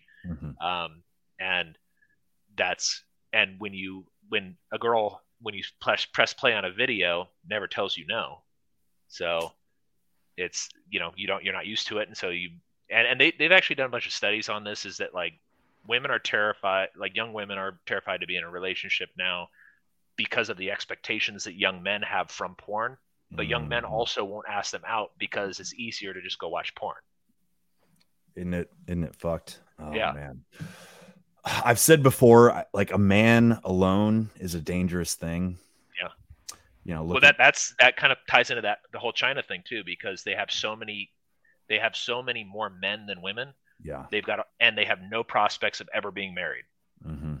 and it's you either become a psychopath or you commit suicide i Yeah, think yeah. you know? Um it's like it's like look at fucking uncle ted you know? God bless him but like a man alone is a dangerous thing Oh, yeah. dude. dangerous thing and i i can say that because i don't know man like i'll just personally speaking like you know i i i got pissed off over covid and it was you know like i had a lot of a lot of energy that was not being directed in healthy ways i'll just say that you know and it's probably because i was alone you know and like what Yeah. else am i gonna do i just got mad but like no a man needs something something to take care of at the very least you know i don't know Yeah, I'm just- uh, I was just typing in the chat that that Uncle Ted is peerless. You know, like he's he's smarter than Mm. everybody else, and he he gets it in a way that that people few people get it, and uh, and so you know his entire life, yeah, alone. Like he was always advanced through school, so he was he was you know a young guy or younger than all the students in a, in his classroom, and he was beating all their asses in grades. And you know and now he's he's in prison. I i doubt that he's ever really even had anyone that that's on his level that he could talk to. That's sucks. Yeah. Well, I also, I, from my understanding too, like he was uh, had some sort of sickness when he was a kid, Mhm. and like that, his he developed oddly because that nobody touched him, and yeah uh, for like and for so a while. Yeah. Yeah, and so like that, that because they did they did this in the Soviet Union experiment on that where they wouldn't where they would just feed the kids and they wouldn't touch them, and a lot of them died. Just, and then a lot of them also were psychologically disturbed as a Mhm. result. Like babies have to be held, and so I mean he's a very smart guy, but he's also there's there's a screw loose clearly. so, Mhm, mhm. Well, and then that human connection is just so important that a lot of people just don't get these days, whether it's neglect from their parents, isolation in school, um, and it all comes back to atomiza- atomization of everything. I mean, you have nothing to turn to. A lot of people are just disil- disillusioned. I mean, Hence the appeal of cults, man. Like that's the Yeah. that's the whole point. You know, like okay, so check this shit out. real quick, I gotta go, guys. I gotta, gotta bounce. some, uh, Hey, no sleep. worries, no worries, man. Peace Yeah. out, yeah, I, I've Yeah, got to go yeah, in just a minute, but I'll finish this next segment with you guys. Yeah. All right, all right. Peace. Hey, good talking, man. Peace. All right. This is just like a funny little uh super cut, I guess we'll call it. Up against the poison of white supremacy as I did my inaugural address to a single out as the most dangerous terrorist threat to our homeland is white supremacy.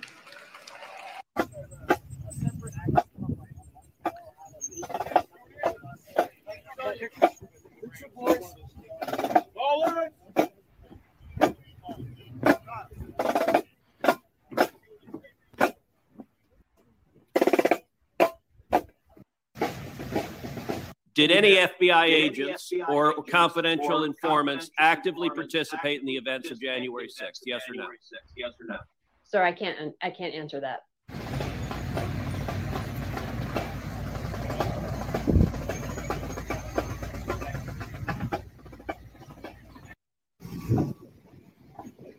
by success. Growing up, I had the privilege of living overseas. Did y'all see this? Biden scratched his balls in the middle of different this shit. And experiences. And while forever Look at him. Look at him. it was not always easy to navigate relationships and find my Scratch and sniff Biden. However, once I walked through the doors of Chauncey I. Cooper Hall and saw all the other students with the same desire to excel, Look at him go. I knew I was on the right path. oh my god, I found my he's place. getting in there. He's really getting in there deep.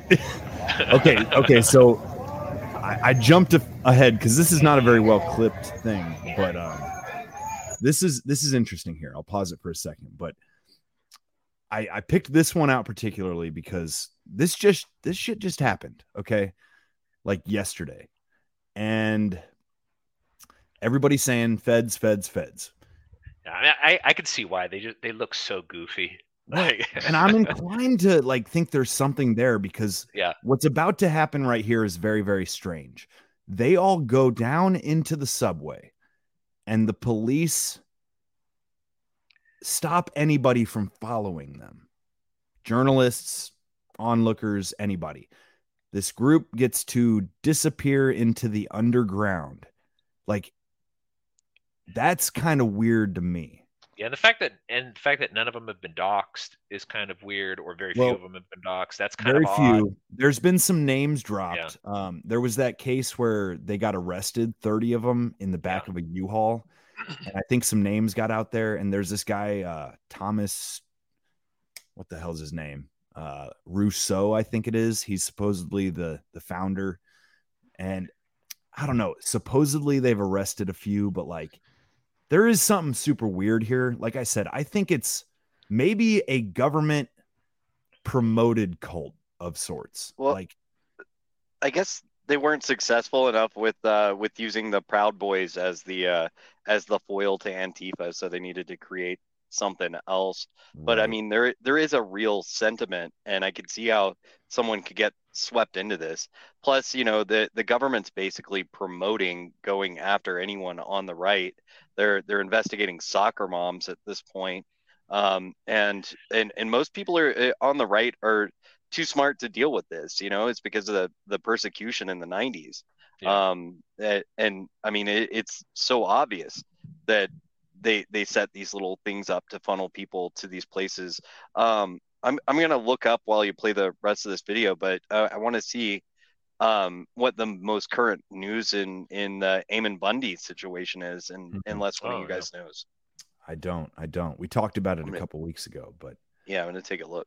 so this is just the end where they just, like I said, they disappear. Stand up against the poison And Biden, white supremacy as I did my inaugural address to single out the same day, as the most dangerous terrorist threat to our homeland is white supremacy. their joke. The joke of this video is it's what the fuck.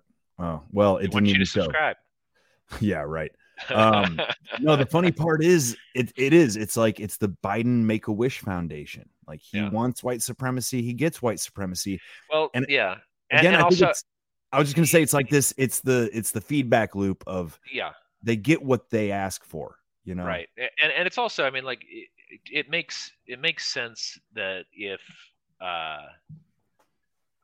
if you're a young man you don't have very many prospects because of just the current situation you're constantly told by the television that you're bad for being a man you're constantly told that you're bad for being white like all of this stuff and then and then a group of people goes well we think you're okay in fact we think you're better than everybody else you go oh maybe i want to hang out with these guys Right, right. and that's and that's kind of how it gets how this happens. Uh, I, I think probably a large number of people who who get involved in these types of things are not ideologically driven. They just they just don't have anybody else, and this is a community that accepted them. And Well, we get this actually in the liberty movement a lot too, is where like people are not really libertarian or they don't really care, but libertarians are pretty accepting, and so that they just that they've kind of globbed onto a, a community that of people who are are nice people. Yeah, Yeah, I uh I had something and then I lost it. feel like all three of us went to talk and then it was like, whoop, nope. but Jake, Oh. dude, I know you you said you got Yeah. a you got a split man. I really appreciate you being here. Yeah, Um, absolutely. Yeah, looking forward to seeing you in person. Yeah, a couple weeks. So if anybody wants to come out, chillderburg.com, 26th through 29th at Rebecca Creek Campground. Ando, I don't know how, but I got you twice. Look at that. All right, take it easy, everybody. All right, we'll see you, Jake. ya. Have a good one, man. Oh, yeah. Ando's having technical difficulties here. Yeah, I'm I'm here. Can you hear me? Yep. Yeah, there's two of you. Oh, there you go. Yeah. Ah, yeah. My my twin is gone. Uh, so apparently they're they're going after Ammon for uh for creating shell corporations to hide his money and that he's made all this money being a a quote right wing extremist. Um, and I mean, so far it's just lawfare at this point. It looks like. Well, it has been for 25 years between. Yeah. well, I mean, it, it got kind of hot, and uh, and I mean, the police skedaddled on on the uh, uh, what, what was the other name? Um, his father's name, Cliven. Cliven. Yeah. So it got kind of hot, and and they departed. They stopped going after him because it wasn't worth it. Mm. So, I mean, there, you know, uh, that that's somebody you know taking a stand and and drawing a line and not letting them cross it. It's kind of a beautiful thing, really. Um, but yeah, it's uh, that that's the current news on that. I I'm wondering though, it's so I I mentioned it in your truck the other day that the uh that they were going after uh investigating moms. I've heard that they're investigating the Catholic Church, uh, or actually just trad cats. They're investigating individual trad cats and and saying that they're they have potential for domestic terrorism.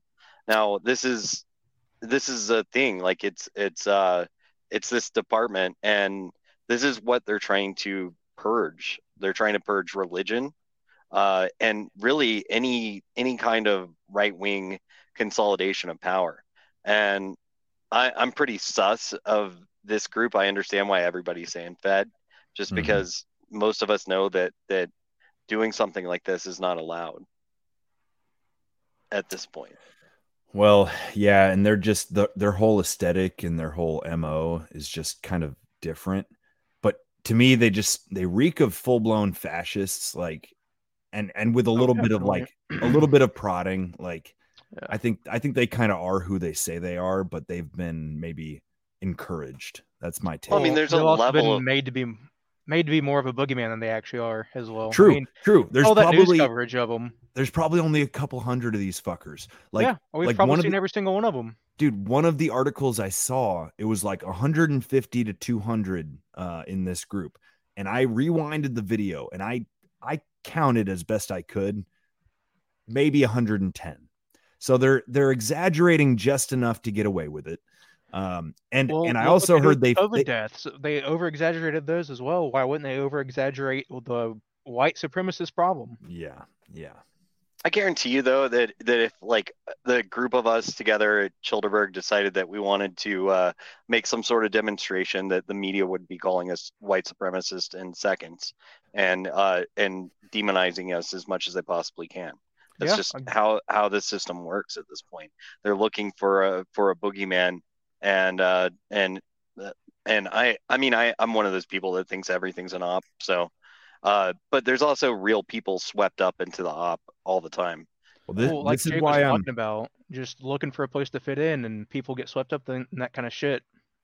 this is why I'm thinking like we have to be wary of groups of all kinds, man. Just Mm-hmm. anytime, you know, like, you know, it wouldn't shock me to find out that like the WTF forum gets labeled X, Y, or Z, right? Group. Yeah. And we're not a group. No. We're not a group. We're we're a collective of just individuals that have conversations. But like, I mean, I guess where do you draw the line? What is a group? We have Yeah. no we have no governing body. You know, we have no mm-hmm. you know, I don't know. We have no like ideologies to stick to. We're just people talking, is all it is. Yeah, but you know, I think I think I think we're wising up like in the in the quote unquote liberty movement, you know, the emphasis being on decentralization 100% is wise, man, and we have to stick to that cuz as soon as we get wrapped up in a group, we co- you know, we become vulnerable.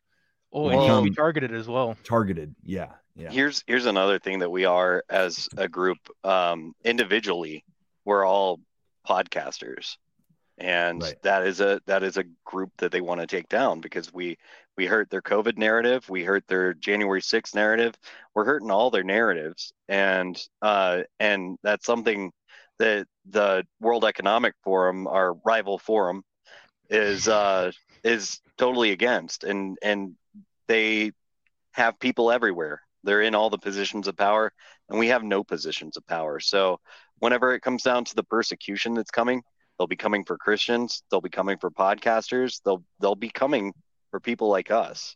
And um and yeah, and and we can't really group up to defend ourselves. We're we're not allowed. We'll be labeled just like these guys are. Yeah, which is why we got to play it smart. Network, not group. You know, Mhm. like there's there's a fine line there, right? We're a community, not a collective. That might be another way of saying it, you know. We're not collectivists. We're we're mutually self-interested.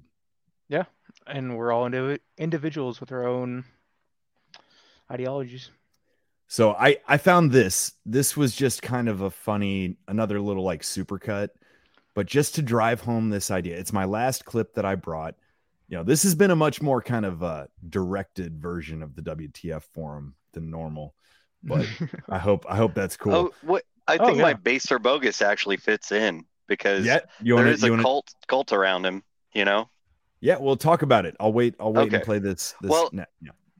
Uh, everybody knows uh, her name's not Pecorino. It's Yaccarino, right? It's something like that. This woman that is uh, this World Economic Forum infiltrator is taking over Twitter, um, and Elon announced it. Uh, she's pretty good looking, so the assumption now is that he's banging her, and uh, you know, um, so you know, uh, as somebody said in the comments, I, I can't remember your name. I'm sorry, but he said we'll know in about nine months because you know Elon's got a, illegitimate kids running around all over the place. Um, my my verdict on Elon is that he's bogus and he plays to based just enough to keep people from saying that he's bogus in droves. But this is a guy that wants wants you guys to take a brain chip. Um, this is a guy whose whose entire living is made off of taxpayer dollars in in the realm of DARPA funding. Um, and DARPA is the same people that that made those things that that made people feel bad in the last couple of years, if you know what I mean. So um, yeah, uh, that's my verdict on on Elon. I could bring up some of the base things that he's done, like he's talked about the population problem, which is something that we we brought up today in the show. Even, you know, um, I mean, really, you know, it, it sounds bad to say it, but it it's just the truth. Um, that not enough white people are having babies right now, and and it's changing the world in a, in a weird way. and you got the borders open and things like that. And this is something that that Elon's encouraging. And then you know, like when you see South America, the uh, the um, white families there, or, or, sorry, not South America, sorry, South Africa, where Elon's from, um, where his father had his emerald mine. Um, they they're building their own infrastructure to get away from the uh, from the destruction of the the government there. They have to build their own water treatment plants and things like that, and their own power. Things are going really weird over there. Pete's done some epic episodes on uh, on South Africa as far as like uh, from boots on the ground people that are actually there. The the culture that is being destroyed. The Afrikaans, you know, with like two A's. I'm sure you guys have seen that before. Um, I don't know a whole ton about it, but I I know enough to say that you know these people are resisting this. Um hmm. they're you know based was buying twitter just in general and that's that's really you know part of part of the solution really is is to uh, take in institutions um, that are that are censoring us and and things like that and have better people buy them but now it's being taken away. Um, i just got word though that that you know tucker's going to be doing segments on twitter. Um, but the word I, I heard is that he doesn't have any sort of contract with them. And that's a good thing because this woman is definitely going to censor him. Hmm. Yeah, there's no there's no telling what the future of Twitter is with her in the lead. Seems like a weird play, man. Like he he you probably saw this uh, voodoo you, the the Pepe the Frog uh meme that Elon shared. Like oh yeah, today yeah. or yesterday. Yeah, I think it was yesterday dude. And I kind of like almost think he probably doesn't even know who Pepe the Frog is. Like I barely know who Pepe the Frog is, but like, yeah. um, well, and know, the, what the you, fucking you... thing is that a lot of people uh, pointed out about that is the fact that he had posted something uh, a couple weeks ago. I think it was a uh, year ago. A year, yeah, ago, year ago, calling calling for like stricter controls on who can buy an AR, right? And it's just all virtue signaling in his own way of he wants yeah our uh, people that are, you know, thinking that we like we are, where Second Amendment is uninfringible and that you think it's our just, last defense. You think he's just picking the winning team as he perceives it? Yeah, yeah. He's playing a culture war just as much as everyone else is. Yeah. I think Ando froze up on us again. Believe so. Yeah. Uh, it looks like oh, that Elon go. quote is from May 22nd, 22. So yeah, uh, almost ago. exactly a year ago. Let me let me read it real quick. Yeah. It is. I don't remember what the exact wording is. Assault rifles should at minimum require a special permit where the recipient is extremely well vetted, in my opinion. To be more precise, I mean any semi automatic gun with supersonic ammo and a large magazine. Um, a lot of um, people push back on him on this, you yeah, know, because it's, it's a lame take. Elon. Yeah. You're not going to put a chip in my brain. Yeah, yeah, the only people that love him are really bugmen, and they seem to, you know, they seem to think that that he's going to be some sort of hero. We're never going to Mars. Let me oh, that in the fucking put that out there as well. I think yep, they want never, him ever. Are we going him, to Mars? They want him to be John Galt, but he's not. He's not John Galt. You know what I mean? Right right? Yeah. And I guess the world sorely needs a John Galt, but yeah, yeah, it's it's definitely not him. And uh, and yeah, fuck Elon and fuck Twitter and fuck Linda Pecorino or whatever her name is. Uh, what is it? Yaccarino. Um, yeah. If we're in a fuck you kind of mood, it's probably a good time for my final clip. You're gonna like this. It's just a supercut, and it's just to remind us about once again. Starting how, off with Best Joker, Heath Ledger. Yeah, well, it's it, you know, I think this drives home the point about like cult mentality, groupthink, yeah. like how everybody darn near, not everybody, not us, but a lot of folks got swept up into the cult. These uh these civilized people, they'll eat each other. You are the unvaccinated. You are the problem. It is the unvaccinated who are the problem, period. End of story. The only people that you can blame, the only people you can blame, this isn't shaming, this is the truth. Maybe they should be shamed, are the unvaccinated. It's time to start blaming the unvaccinated folks, not the regular folks. Anyone you came into contact with will blame you as will the rest of us who have done the right thing by getting vaccinated. Because frankly, we know that we can't trust the unvaccinated. I think it's time to get our moral house in order, Anderson. It's the unvaccinated who are the threat. All of us vaccinated folks are going to start wearing masks to protect the unvaccinated folks. It's called a Christian value. You're basically punishing the vaccinated uh, for the the sins of the unvaccinated. People are not behaving honorably. The unvaccinated are basically saying, well, it's open season for me. I can do whatever I want, as well. I almost forgot about Unvaccinated that are bitch. basically beating their breasts, running Oh, around the country Wynn saying, pause ah, we don't care, we're living free, and so forth. Yeah, Uh, Lena so- Lena Wen, yeah, she was at the uh, Boston Marathon uh, bombing. She was the uh, the doctor on the scene for that, and Really? she ran Planned Parenthood for years. So I knew that. She really, knew that. she really know her, loves killing babies, especially those of darker cole- uh, complexions, because that's what Planned Parenthood does. Now, um, yeah, uh, Lena Wen is is World Economic Forum.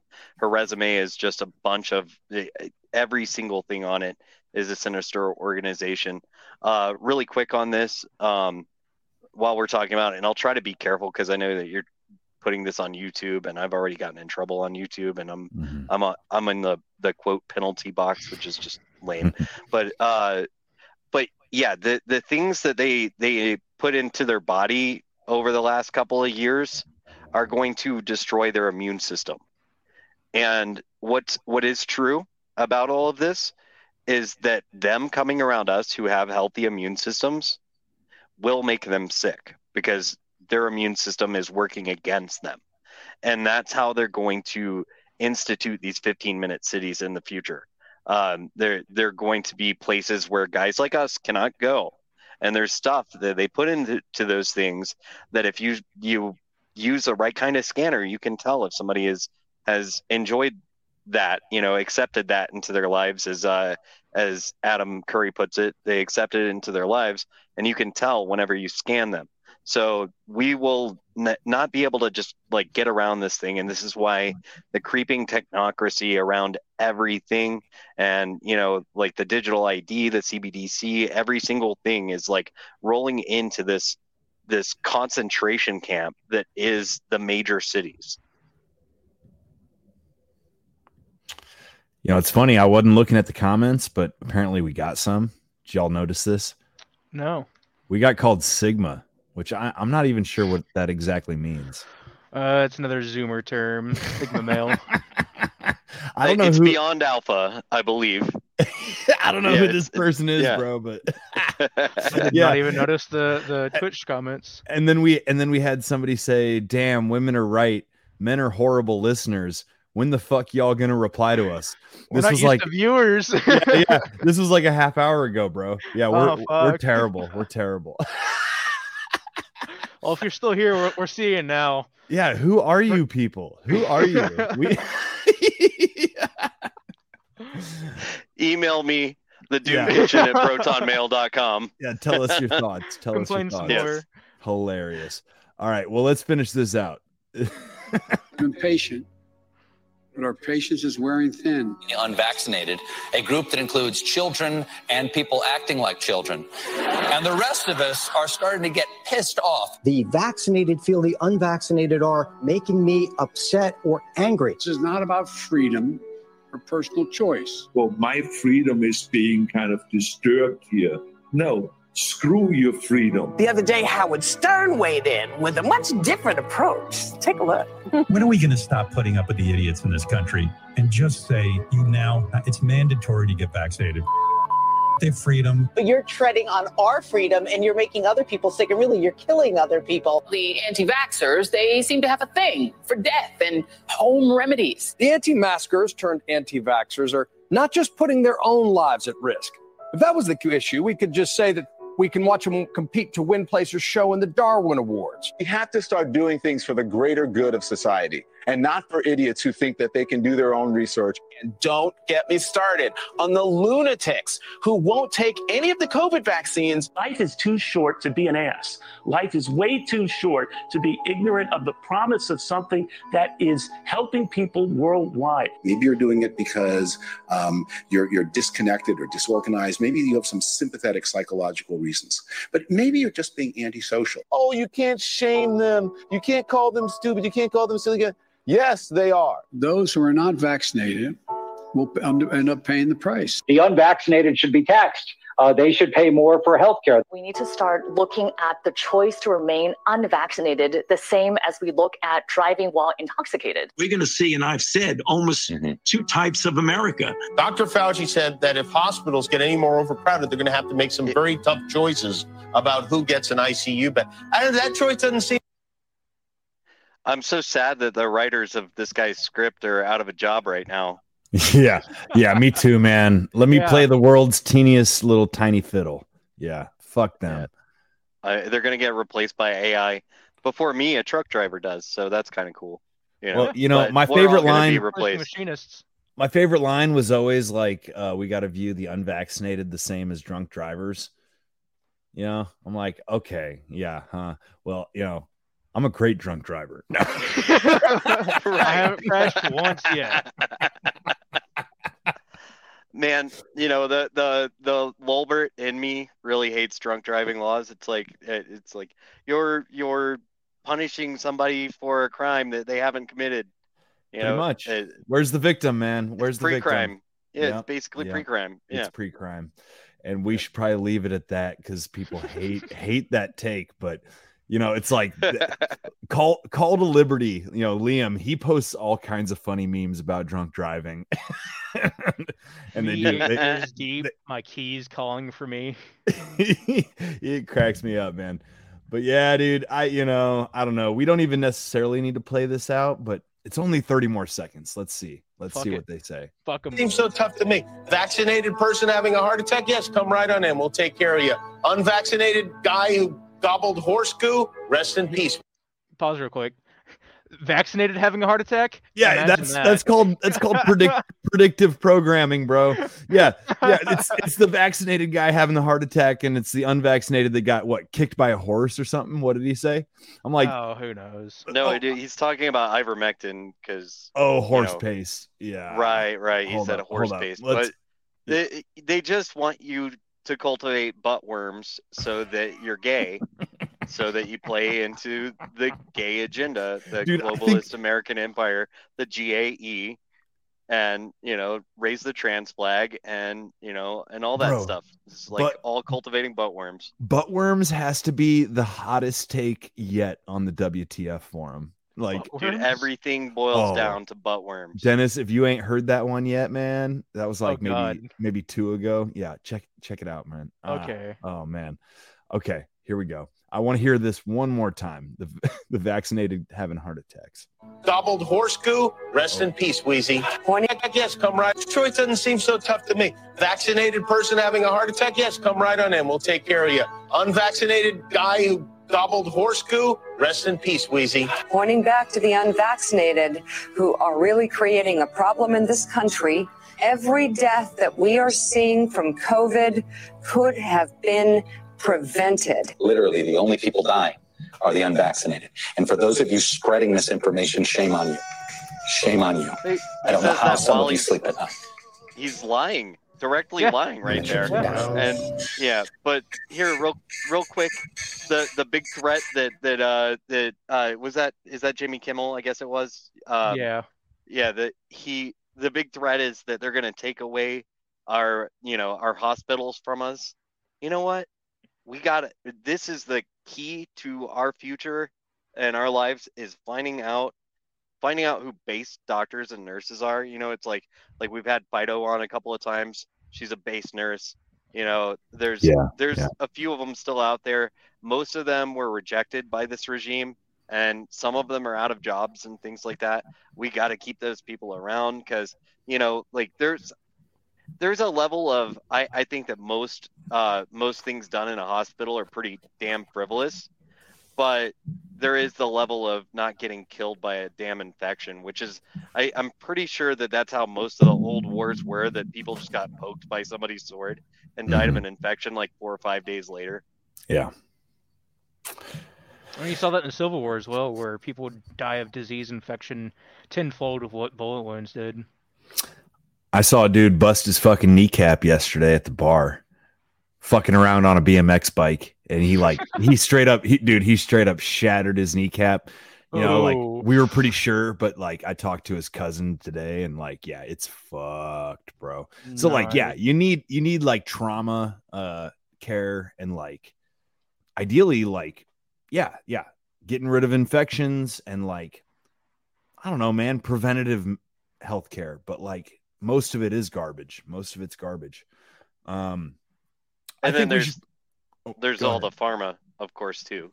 You know, which which if you're on it and you're listening to us, like figure out a way around it.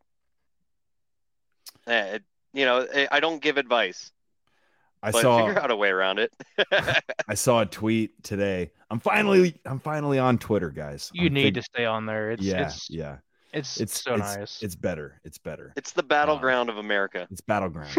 you're right. You're right.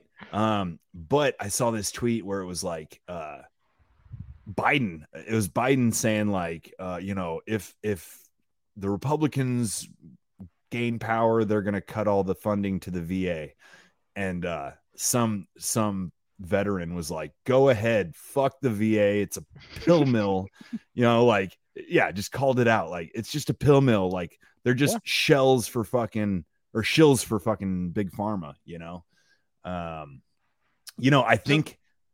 I was I was gonna say I got I found one more clip I want to play, but it's probably like the kind of like end of show clip. So Back back on that, so before you shoot us to the end of the show. yeah, yeah. Um, yeah, it it's it's a pill mill. Um, and we were talking about insurance earlier and how how these organizations used to be people's insurance and things like that. Mhm. Well, all this Troon stuff started with insurance, and and basically they said that this was a life or death issue, and this is the reason why insurance is covering these surgeries and and uh, and hormone replacement therapies and stuff like that is because because somebody was able to make the claim that these people would die without it. It's obvious they won't. You know, it's like you're gonna live if you don't cut your tits off. I promise. well, but- they're gonna kill themselves either way. So Right, and then they become a pharma customer for life. They drive up insurance. They they I I think that really, you know, somebody that's going for such a radical uh surgery or something like that should not be covered for insurance whatsoever because it is it, it, it's a cosmetic thing why as would you well. You know, it's like plastic surgery? Right, right. Like if some chick has no boobs and she wants boobs, uh, should insurance pay for that? No, absolutely not. Mm-hmm. You know, but now, now maybe there's going to be like tit affirming care or some shit like that. You know, like like it's, people are going to just come in and be like, ah, I want to be taller. I, you know, I need a bigger wiener. And what, whatever, you know, you could get one from the donation bucket. A bunch of people cut off their wieners earlier today, you know, so I'll just grab this summage onto you. oh, well, well put, bro. Well put. Oh my god. The donation container. Oh, Jesus. that's that's fucking rich. bro. biohazard. This okay. I'm gonna play it, and we can share any. You know, I'm not trying to rush the end, but this is such a good time to play this because I'm. I wish this man was still alive. Yep. People are fucking nuts. This country is full of nitwits and assholes. You ever notice that? Oh my goodness, yes. Oh my goodness, right. Yeah. Nitwits, assholes, fuck ups, scumbags, jerk offs, and dipshits. And they all vote. They all vote. Yeah. In fact, sometimes you get the impression they're the only ones who vote. You can usually tell who's been doing the voting by looking at the fucking election returns. Man, it sure ain't me out there wasting my time with a meaningless activity like that. You know those people on the Jerry Springer show? Those are the average Americans. oh, yeah, believe me, below average can't get on the show. Can't get on. Below average are sitting home watching that shit on TV, getting ready to go out and vote, filling out their sample ballot.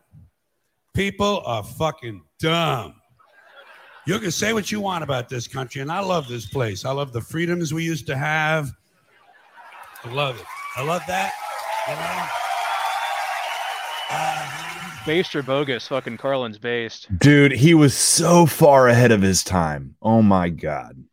There's But peop- one thing that Carlin did that bothered me, and he blamed everything on white middle class bankers. First of all, there's no bankers that are middle class. It- It's That's it, and you know, and I guess some people call them white, but they're not. So there's that. Um, Enough but he would never Yeah. ever answer that question. You know, he would never even even go there. But Um, think about it, man. Carlin He- freaking he was- otherwise. he was pushing it. He was pushing it for the time. And you know what's funny is he was so popular. And I think it's because he could say this shit before it was controversial. Right? Yeah. And if he had gone to the big big J, you know, that would have been too controversial. Clearly. Oh, y- yeah, you you can't do that. I mean, uh, like it's it's dangerous for me to even make quips and wh- whatnot. I know, it. yeah, It's yeah, that, yeah. You know, it like I, I was just thinking about this earlier today. That that you know, if they just told you what they are all the time instead of like having to like go do early life checks whenever there's saying something obviously that like plays into a lot of these situations if they had just told you who they are then everybody would wake up to it i i, I swear that's that's why you know that's why people use parentheses talk and whatnot hmm. I mean, I don't even like the subject because it feels it feels too hot, you know. it, it is sorry Yeah, it's all good, man. But like, it is, I don't know, it's something to think about. Like, and we're not talking like the entire culture. We're talking about a, a- a group of powerful people, a group of Yeah. powerful people, you know? They're not all in on it. It's pretty obvious that that's true, you know. Yeah. But but it's it's you know like whenever you see a name of somebody making trouble, it's almost every single time. There, speaking of like centralized power, there seems to be a disproportionate amount of power uh, somewhere along the fucking, you know, what do you call it? The uh, Arabian Peninsula there? Or what, what, what, what landmass is, is, is The that big eye. the big eye in? Yeah. I mean, it's, yeah, that- whatever. a little, a little piece of land seems to have a whole lot of power. I don't understand it. Um, because they don't really have any resources, as far as I can tell. Uh, Just where are some their resources? old, Mm. old family bloodlines. Mm-hmm. Well, maybe we'll let George talk just a minute more. Uh, I'm not gonna play. I'm not gonna play Oh, this whole thing. oh, let's but let's do plugs and then then let uh, George Okay. close us out maybe. okay, all right, yeah. go ahead. All right. Ando, the Doom Kitchen, Burn Babylon Burn. Uh, find me on Twitter at the Doom Kitchen, Proton Mail, the Doom Kitchen at Proton Mail. Yeah, you can find me all those places. Liberty Uh, Links, Doom Kitchen. At Voodoo Boomstick on Twitter. Um, follow AKs and Assholes podcast. We like to shit post, have a good time. We have occasional serious talk like gear, um, and a little bit of anarchism, just because when we're all anarchists. And then, uh, yeah, that's about it. Right on. Uh, Mike the Polymath, Easy Peasy Podcast, Hayduke 2029. Uh, go to easypeasy.ittybitty.tips if you want to figure any of that out. Um, good episode, y'all. I feel Yeah. good about it. Um, I will Yeah. say, read Hayduke 2029. It's a good read. I've read it. yeah, you're one of the few, man. The few and the proud. Oh I'll yeah. finally get my mail later this week. Yeah, and, and yeah, there's your book and Laura's book. Um, Sick, I'm super sick. stoked on. Yeah. Yeah. I Hell still yeah. need to read Aunt Laura's book. I've got it sitting on my coffee table here. But uh yeah, let's see what George has to say and then we'll we'll we'll have our little outro music. But I feel like just another 30 seconds or so. Yeah. Oh, I love Yeah. it when Oh. it didn't take a fucking catastrophe to get us to care for one another. I love the fact that we're on camera all the time from all angles. But you know what? You can say what you want about America. And I say, I love this place. I wouldn't have it any other way. Wouldn't live in any other time in history in any other place. But say what you want about America, land of the free, home of the brave. We got some dumbass motherfuckers floating around this country. dumbass motherfuckers, you know? Yeah. Now, obviously, that doesn't include this audience. I understand that. you seem intelligent and perceptive, but the rest of them, holy jumping fucking shitballs. Dumber than a second coat of paint. And this ain't just ranting and raving. This ain't just blowing off steam. I got a little evidence to support my claim. It just seems to me, seems to me, that only a really low IQ population could have taken this beautiful continent, this magnificent American landscape that we inherited. Well, actually, we stole it from the Mexicans and the Indians, but hey, it was nice when we stole it. it looked pretty good. It was pristine, paradise. Have you seen it lately? Have you taken a good look at it lately? It's fucking embarrassing. Only a nation of unenlightened half-wits could have taken this beautiful place and turned it into what it is today a shopping mall. A big fucking shopping mall. You know that? Oh, Carl and Unc- Uncle Ted posting now. Dude, I, I think you got a point there. They were kind of kindred souls in a way. Um, I think Carlin was a bit of a doomer. Uh, now that I'm listening to him, like he uh he made a lot of great points, but he was a bit of a doomer. Like he he kind of hated America, even though uh there's a lot of good shit about America. Like I hope that this show is never misconstrued as like bashing our let's say nation. Like fuck our government, but I'm all about like tribe and clan and nation, you know? Like without that we got a whole lot of nothing. Uh Yeah. people mistake nation for government and it's two very different things. I can love my country but hate the government. You almost have to. If you if you love your government, you almost have to eh, you know hate your government. At this point, like goddamn. Hey, you said that wrong. You said if you Yeah, love he your did, government, but- you Did I say it country. backwards? Yeah.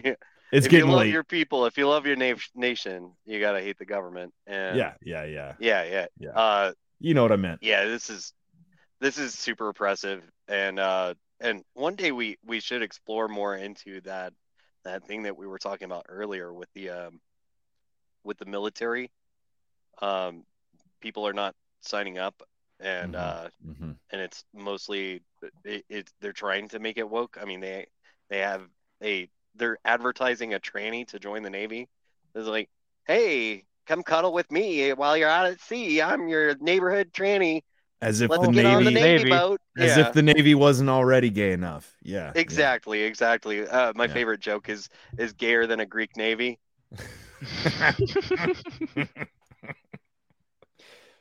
Yeah. Well, I think that's a good spot to end it though. yeah. I agree. Let's I agree. cuddle in a Before boat. Pudge comes after us, that we Right. forgot about. We'll we'll get our Oh, chance. We'll get our chance to cuddle at Chillderburg, y'all. Oh yeah, I'm coming right up next to you, Mike. Don't worry. Hold a I gotta pole. Oh wait, warm. wait, it's the other way around. Hold a hole or no no. Pull the pole or hold a hole, but never pull a hole. Yeah. All right, guys. Appreciate you. Uh we're gonna we're gonna end with a little bit of outro music and then we can say our un you know our informal goodbyes. But thanks for thanks for listening, y'all. This has been another great episode of the WTF forum. Where's the music? There it is. yeah. Is this AI, bro? Did you did you have Oh, AI it's definitely this? AI. Yeah. but it, it's cool. The fuck, fuck, what? The fuck, fuck, what? See? Yeah, yeah. Peace out, y'all. Have a good one.